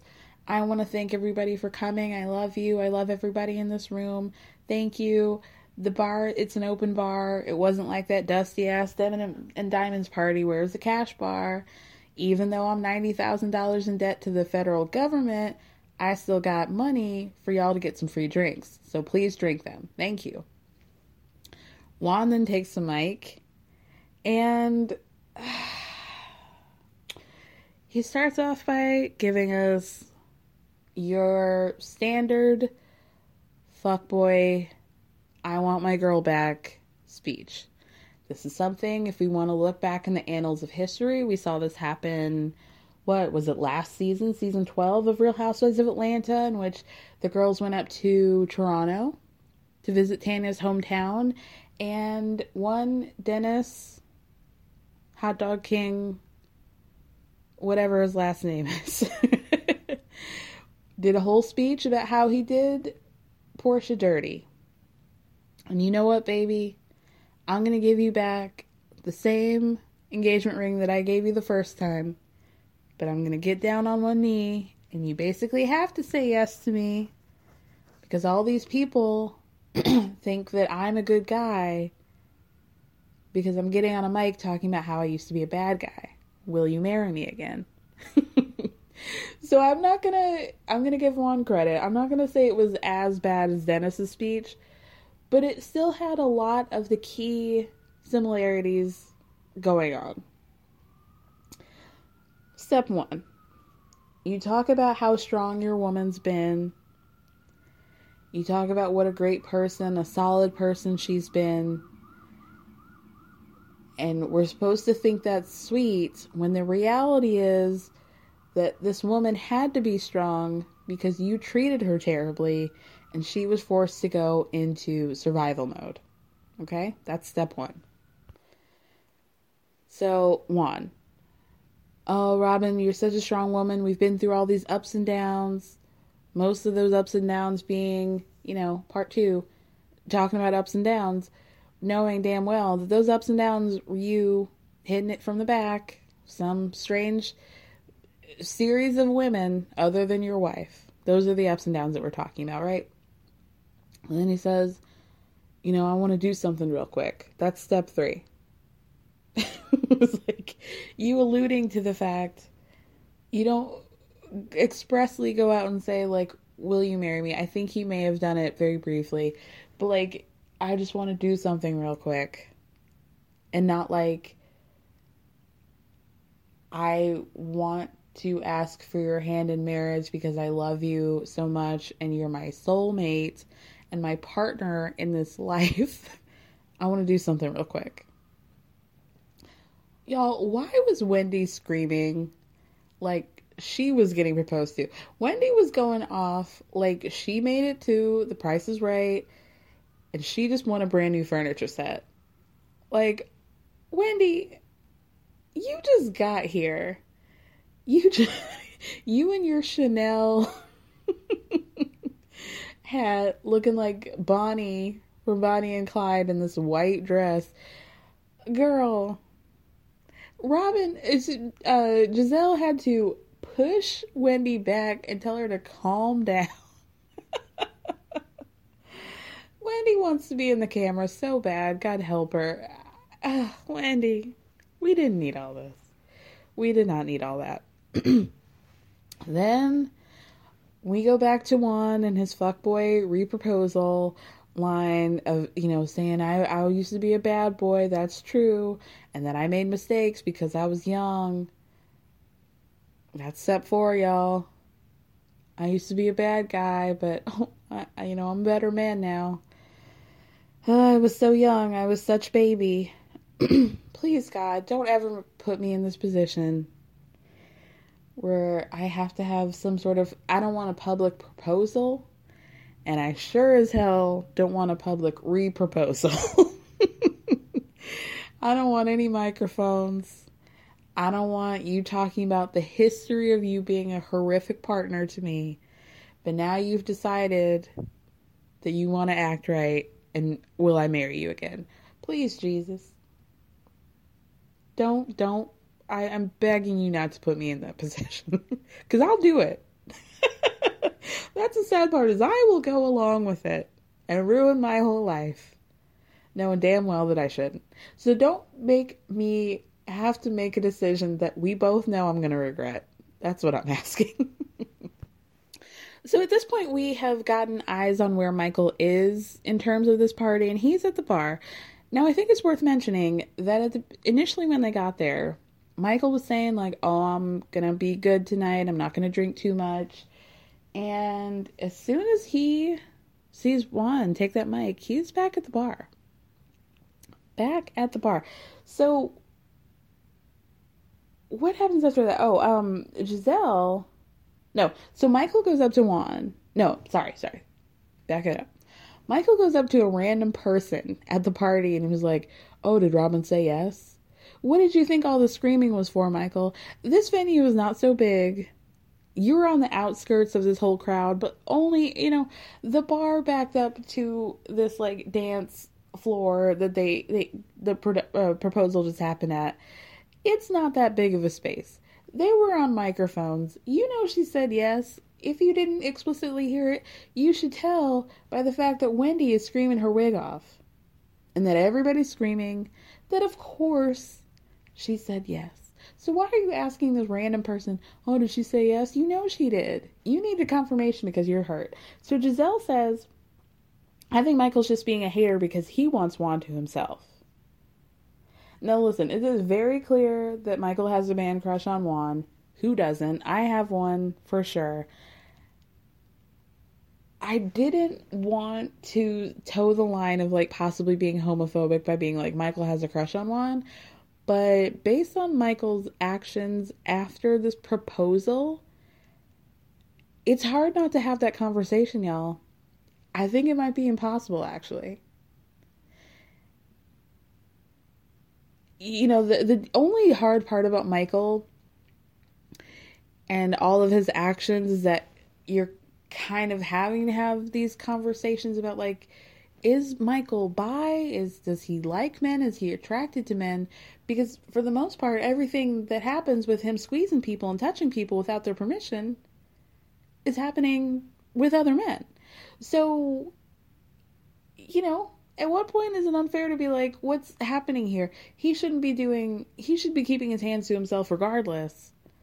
But also because it's only happening with other guys. what, what, what's happening here? And is it anybody's business if he's bi or if he's attracted to men? No, it's only people's business because these are conversations and situations that keep happening over and over. And it's fine if he wants, if he is bi. It's fine if he's attracted to men. It's fine if he wants to hook up with men. But I guess my question is like, I mean, he says he's not. So we have to accept that. We have to accept it. And that's just that's just it. But also based on your actions, you can't be surprised when people are curious about your personal life, you know? like every year we have to deal with Michael doing things that ask questions that he doesn't want to answer or he's not answering honestly or maybe he is answering honestly but then it's like you know if if i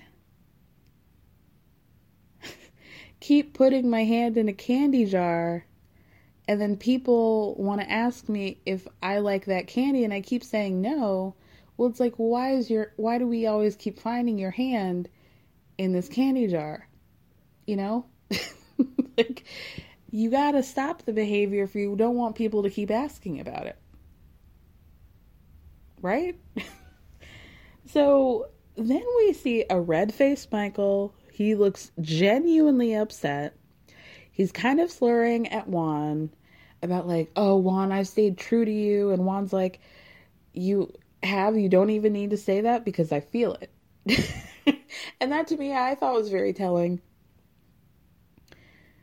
It's like, I don't want you, I don't want to have this conversation.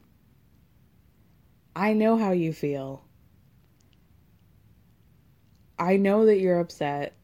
But again, we're not friends like that. So, like, I'm saying, I know how you feel, I know how you feel, I can feel it, because I want you to stop saying that I'm true to you. I, you know, we have such a close bond. I'm so true to you. I need you to stop because it's making me uncomfortable. That's, if I was in Juan's shoes, that's how I would react. And I think that that's what we're seeing from Juan.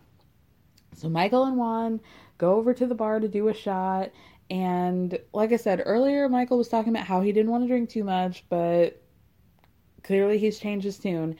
Ashley comes over and says, you know, that um, I know where this is going, so I'm trying to check in with you by like saying, Hey, I've got my eyes on you. Hey, Michael, didn't we have that conversation about how you weren't really going to be drinking that much tonight? Just checking in to make sure everything's okay. AKA, just letting you know, I don't want you to drink, so please stop. Don't make me say this out loud. Michael, of course, is not paying attention to Ashley. Why would he start now? He does a cheers to the newly betrothed Juan and said, Here's to the bachelor party. And then Michael morphs into a full on Gollum recreation, giggling and that with that red face and scrunched all up and Juan's like, oh yeah, maybe we should just do uh, the bachelor part, bachelor, excuse me, bachelor party, just me and you. And Michael's like, yeah, without no cameras, without without no, I'm not gonna do it. uh, it was weird it was weird. Um, so when the woman, I'll take a shot to celebrate Robyn's uh, new engagement. Pour one out for the homie Karen for not being there at that point. Ashley on the Watch What Happens Live that happened after this airing said that she was actually more drunk. She had drank more at that party than she had in quite some time. Well, the interesting thing is that she said that in response to Andy asking about Michael's behavior. So rather than like asking why Michael was acting so fucking weird, she pivots to, oh, I had drunk so much at that party, like as if somehow she was the one acting out of control and that she had too much and was being strange. That was an excellent attempt at a pivot, Ashley, I have to say.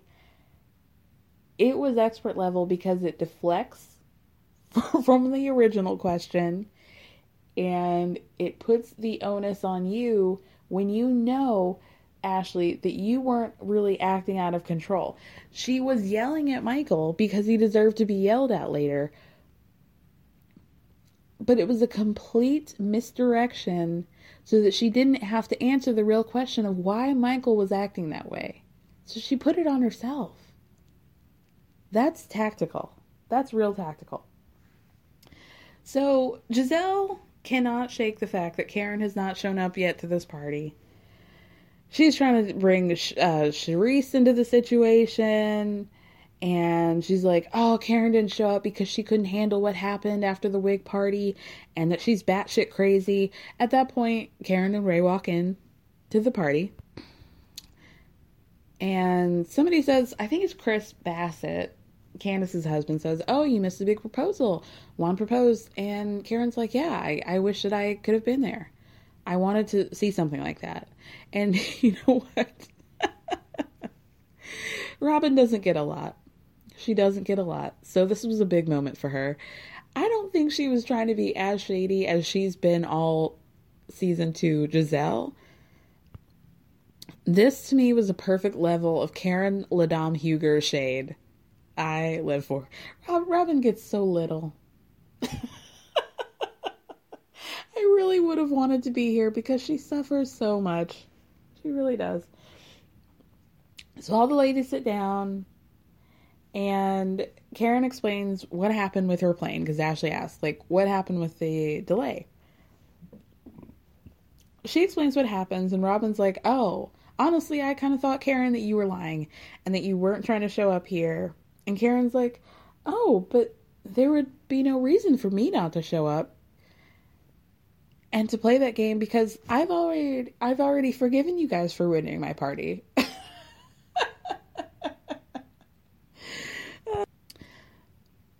so Karen is like not even leaving room for chance that maybe uh people think that she didn't show up for uh, uh specific reasons, intentional reasons. She's like, "Oh, but you guys were the wrong ones, and I've already forgiven you, so there would be no reason for me to not show up. and then Ashley was like, Well, why did you leave so abruptly? She's like, I planned a dinner. I planned to go out with my man that night. We're dating each other. And in fact, all of you guys owe me a date because instead of going to the beautiful dinner that I was going to, I ended up eating four chicken thighs from KFC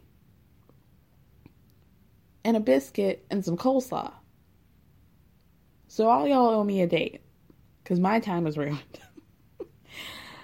Gizelle goes on to say, Karen, I think that you wanted to facilitate a meetup between Candiace and Monique. And Candiace is like, yeah, speaking of which, you, I just want to make clear that you sent everybody this text trying to clear your name about the times. But after you sent me that text, you called me and told me to show up at like five and I actually was gonna show up early. She, and so Karen's trying to say like, yeah, I, you were going to come earlier, so I switched things around, and I told you to come later. And I, and Candiace is like, well, what if I ended up changing my mind and just showing up at that earlier time that you told me? And just Karen's like, oh no, you wouldn't have done that because you were already late. So I was I was confident that you weren't going to go. So Wendy says from the background, Karen, you're not Miss Cleo. Miss Cleo, you could not have predicted that. And Karen's like, listen, the bottom line is you and Monique did not meet up, and that was done because of me. I made that happen. Candiace says in a talking head, either Karen is lying or she's delusional, but either way, neither of those work for me. Hey, it's Danny Pellegrino from Everything Iconic.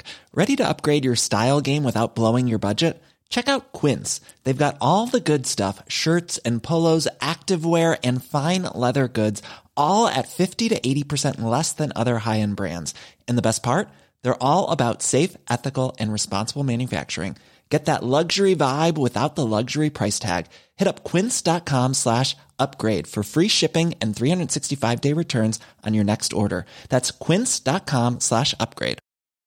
Hey, folks, I'm Marc Maron from the WTF Podcast, and this episode is brought to you by Kleenex Ultra Soft Tissues, your ally to help tackle your allergy symptoms this season. I love the change of seasons, but nobody loves pollen and all those other things floating in the air that make you sneeze during this nice weather. Kleenex Ultra Soft Tissues are hypoallergenic and allergist approved, so fight back against watery eyes and runny noses without worrying about irritating your skin. For this allergy season, grab Kleenex and face allergies head on. So then, we cameras flash over to Juan and Michael. Excuse me, Juan's not there. It's Michael and Eddie. And Michael says to Eddie, You're the second best good looking guy after Juan. But just so you know, I'm not gay. Like, I'm not gay. Just, just so you know. Okay. like, was that necessary? Is this something that you bring up when you know how many rumors are on you about you? I think it isn't, Michael. And I think you need to put that corona down. I think we're past the point of no return at this point. We clearly are. So we go back to Karen and the, the rest of the women. And Karen says, You know, I'm still very neutral on this whole situation between Candiace and Monique. Monique is trying really hard to be her best and to move on from the situation. And Candiace is like, how can you even say that when she's on social media? That can't possibly be true. She's on social media defending her actions. She's lying. She's perpetuating the fact that she has no remorse for her for what she did. So how can you even say that Monique is trying to be better? When everything else that she's proving says otherwise. Saying is proving otherwise. Then she says, you know, Candiace says, you and Karen, Ashley and Karen, y'all are drinking the Kool Aid about Monique, and I'm really tired of it. And you guys know better. And Karen's like, well, I think the truth is going to come out. And Candiace loses it and is like, how can you even say that the truth is going going to come out? You were there. You were there when she took her her hand around my weave. You saw it. There is no other truth than what you saw when you were in that moment.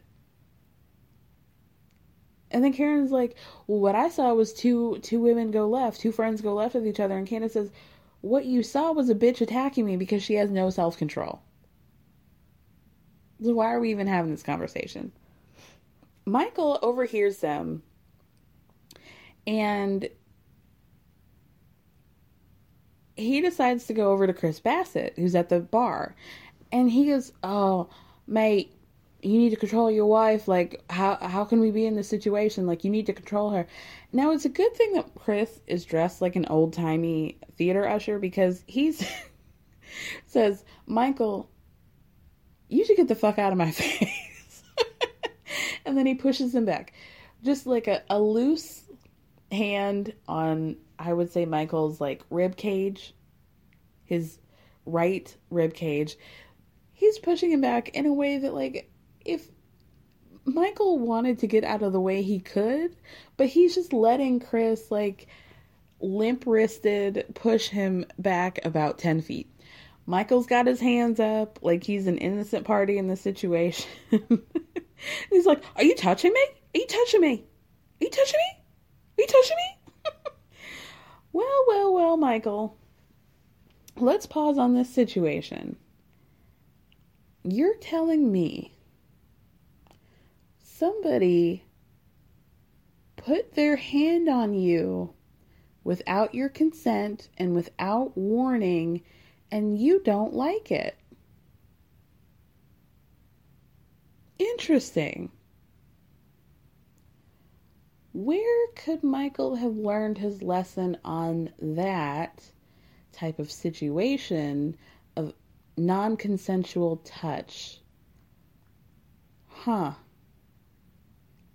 Seems like there may have been a couple situations in past years that Michael would have learned that situation being on the other side of things and not just now when you're potentially could be getting your ass beat for saying something that you shouldn't be saying. Why is it so interesting how offended he gets over somebody touching him when he doesn't want to be touched? That is very interesting. In the words of Cardi B, how convenient is that? How convenient is fucking that? Wendy sees people are pop- popping off. She goes to get Eddie because Eddie's wearing all white and she doesn't want him playing with the boys when he's wearing an all white suit.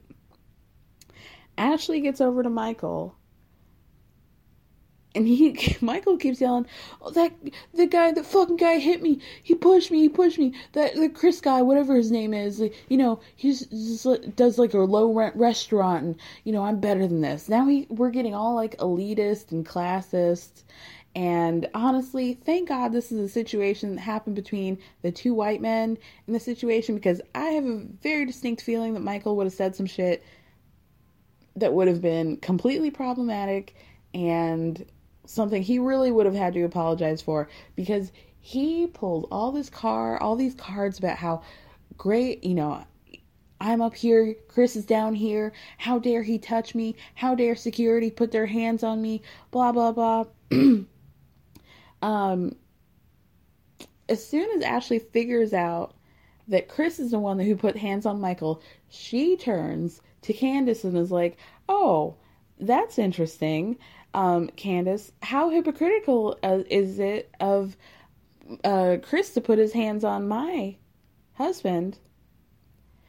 When you're, how does it, how hypocritical is it that your man just started a fight, but you want to talk about how Monique has no self control? But what do you have? And you want to, Chris, you want to cry when your wife get her gets her hands put on her for acting like a fool, and yet you just put your hands on my husband. Michael's getting all riled up in the back. And he's yelling about how he's gonna i'm gonna file a suit. I'm calling my lawyer right now. You're going to jail. You're going to jail. You bald-headed fuck. Uh, where's your hair sir? Did it fly south for the winter? Uh, who are you calling a bald-headed fuck you got some nerve he's trying to call Salino and Barnes he's gonna press charges i'm pressing charges i'm pressing charges i'm pressing charges on on chris white on white crime. Juan has to grab Michael to get him to stop. Ashley's screaming in his ear to cut it out. Meanwhile, Karen, Karen, in during the course of this whole debacle, has gotten her and Ray's coats. She's gathering Ray up. She's like, "We're leaving. I'm not trying to be in the situation where it's like, okay, okay." Ray can't wait to leave. It's past his bedtime.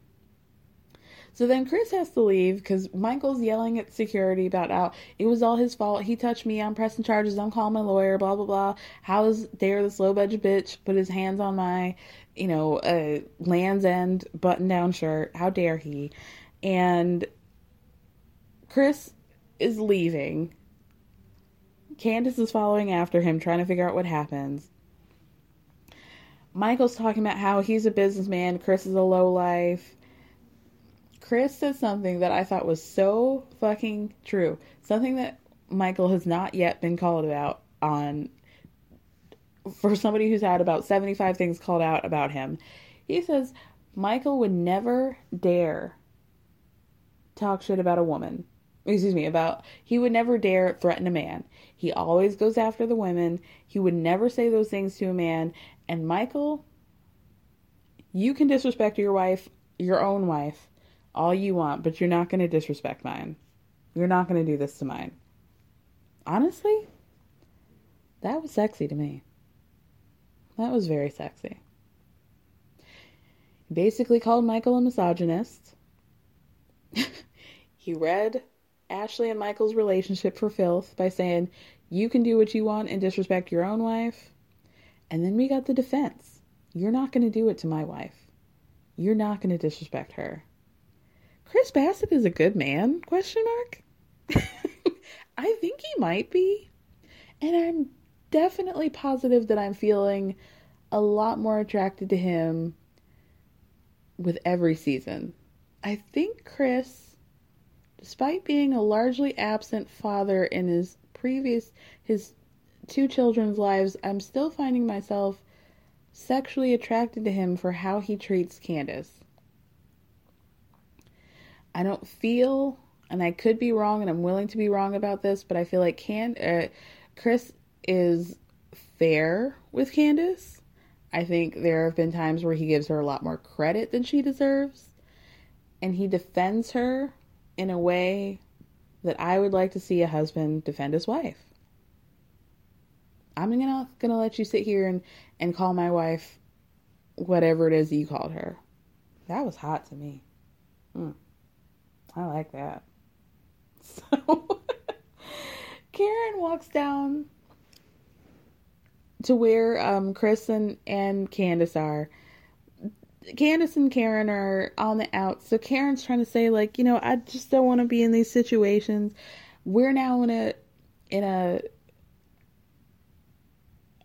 you know, a thing to which we're popping off in these public places. I don't want to be in these situations. I'm leaving. I don't want to do this. Candiace is like not really giving Karen much. She's like, I'm not trying to bond with you right now. She says in a, a talking head, she feels like Karen is now shady and disloyal towards her. So she's not trying to have this like moment between them. It's too much you and me right now. Y'all, the way I screamed when we got that end of the season card about Candiace, she's saying that they're house hunting. They're trying to plan on, you know, starting the baby process of having a child in the fall. And the reason why she wants to start in the fall is because she doesn't want to risk. She Candiace doesn't want an, an Aquarius baby because they're crazy. And then we get them pop up in parentheses Candiace's mother is an Aquarius. oh my god, production is having so much fun with the Ladies of Potomac, especially this season, and I am living for it.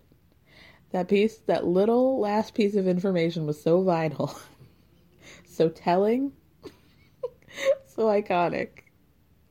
I died. So we end the series with two things. The rest of the cast is dancing at this party. They're celebrating. Robyn's getting low. Uh, Gizelle is attempting to twerk. Can't do it, but she's trying. They're all having a good time. Wendy's dancing. Whatever. And then we get Ashley and Michael trying to leave the party. So seems like they have set up some kind of like video village to be able to properly have the production side of things. All those people can be behind this curtain and do their jobs, make sure they're filming and everything. So Michael goes towards that area and he starts by asking Ashley, you know, basically like, no, I think he may have asked production, you know, why would we be on the show with these low lives? Why would we be on a show that guys like Chris would do what he just did? A producer tries to stop Michael and tell him, you can't be in this particular area, like we're all set up back here. So this starts another fight between Michael and production. Bitch. Ashley tries to tell Michael what's what and say, You can't talk to production like that. They're just doing their jobs. This is not. You can't try to, you know, don't. Please don't. So they start another fight. Michael's having. People are trying to block Michael. They somehow this kerfuffle goes into a hallway and back into a room so we can't see. All we can hear is like you know the sounds of a scuffle. The sounds of ashley screaming stop stop stop stop stop. Like don't do this. You're embarrassing the fuck out of me. Like stop this michael's all offended that the security guards are putting their hands on him and touching him again how fucking convenient is that then we see the card for Ashley and Michael in her end of the season thing. It oh, um, Ashley and Michael the next day went to the Bahamas. They had a great time, and now they're expecting their second child. deranged. This is absolutely deranged. Unwell.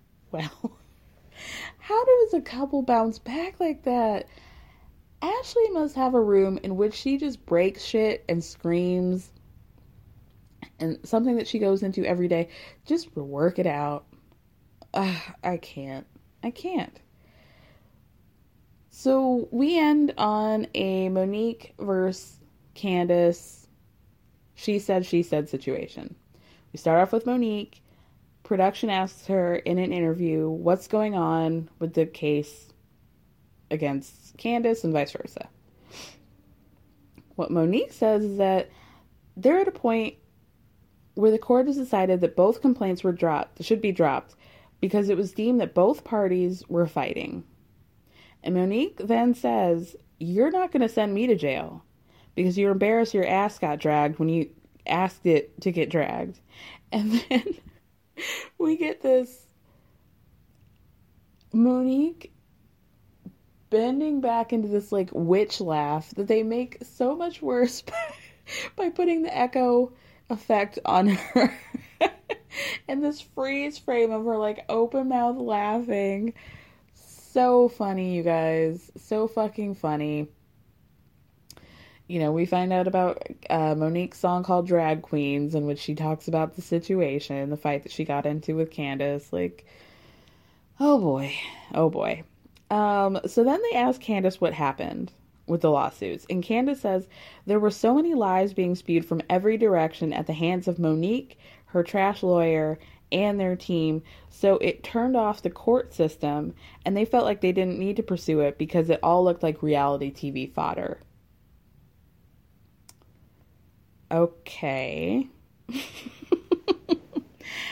Listen, there's a lot to be said about the justice system. A lot of um, failures that happen, is it fair to say that basically like I would have gotten a lawsuit if it wasn't for that meddling Monique and her lawyer and her team spreading all these lies and making it seem like this wasn't a suit versus pursuing because from Monique's estimation it sounded like they saw the tape they saw that Candiace provoked, or whatever word y'all want to put on it, was an equal participant in getting her hands put on her.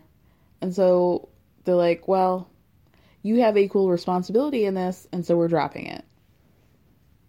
Or, with all these shenanigans happening between Monique and her lawyer, to the point where they just didn't want to take it seriously. I'm inclined to believe Monique's story and her retelling of the situation. I think that was a story that had largely gone out in media. Um, nice try. nice try though, Candiace. It was a, a nice, nice try. We end the series, the season on Candiace saying, you know, it, it hurts to be betrayed by somebody I thought I trusted, meaning Monique, and I may as well have been kikiing with the devil because this is not healthy. And the last thing we see is her, you know, putting that corner up against her cornea, that little corner tissue. Whew. That was it, you guys. So sad to say goodbye to an incredible and incredible franchise. I am more than excited about these reunions. Ooh, I'm excited. Y'all, thank you so much for listening. Thank me for speaking. I love you. Have a great week. I'll be back with our recap of the first episode of 90 Day Fiance on Wednesday.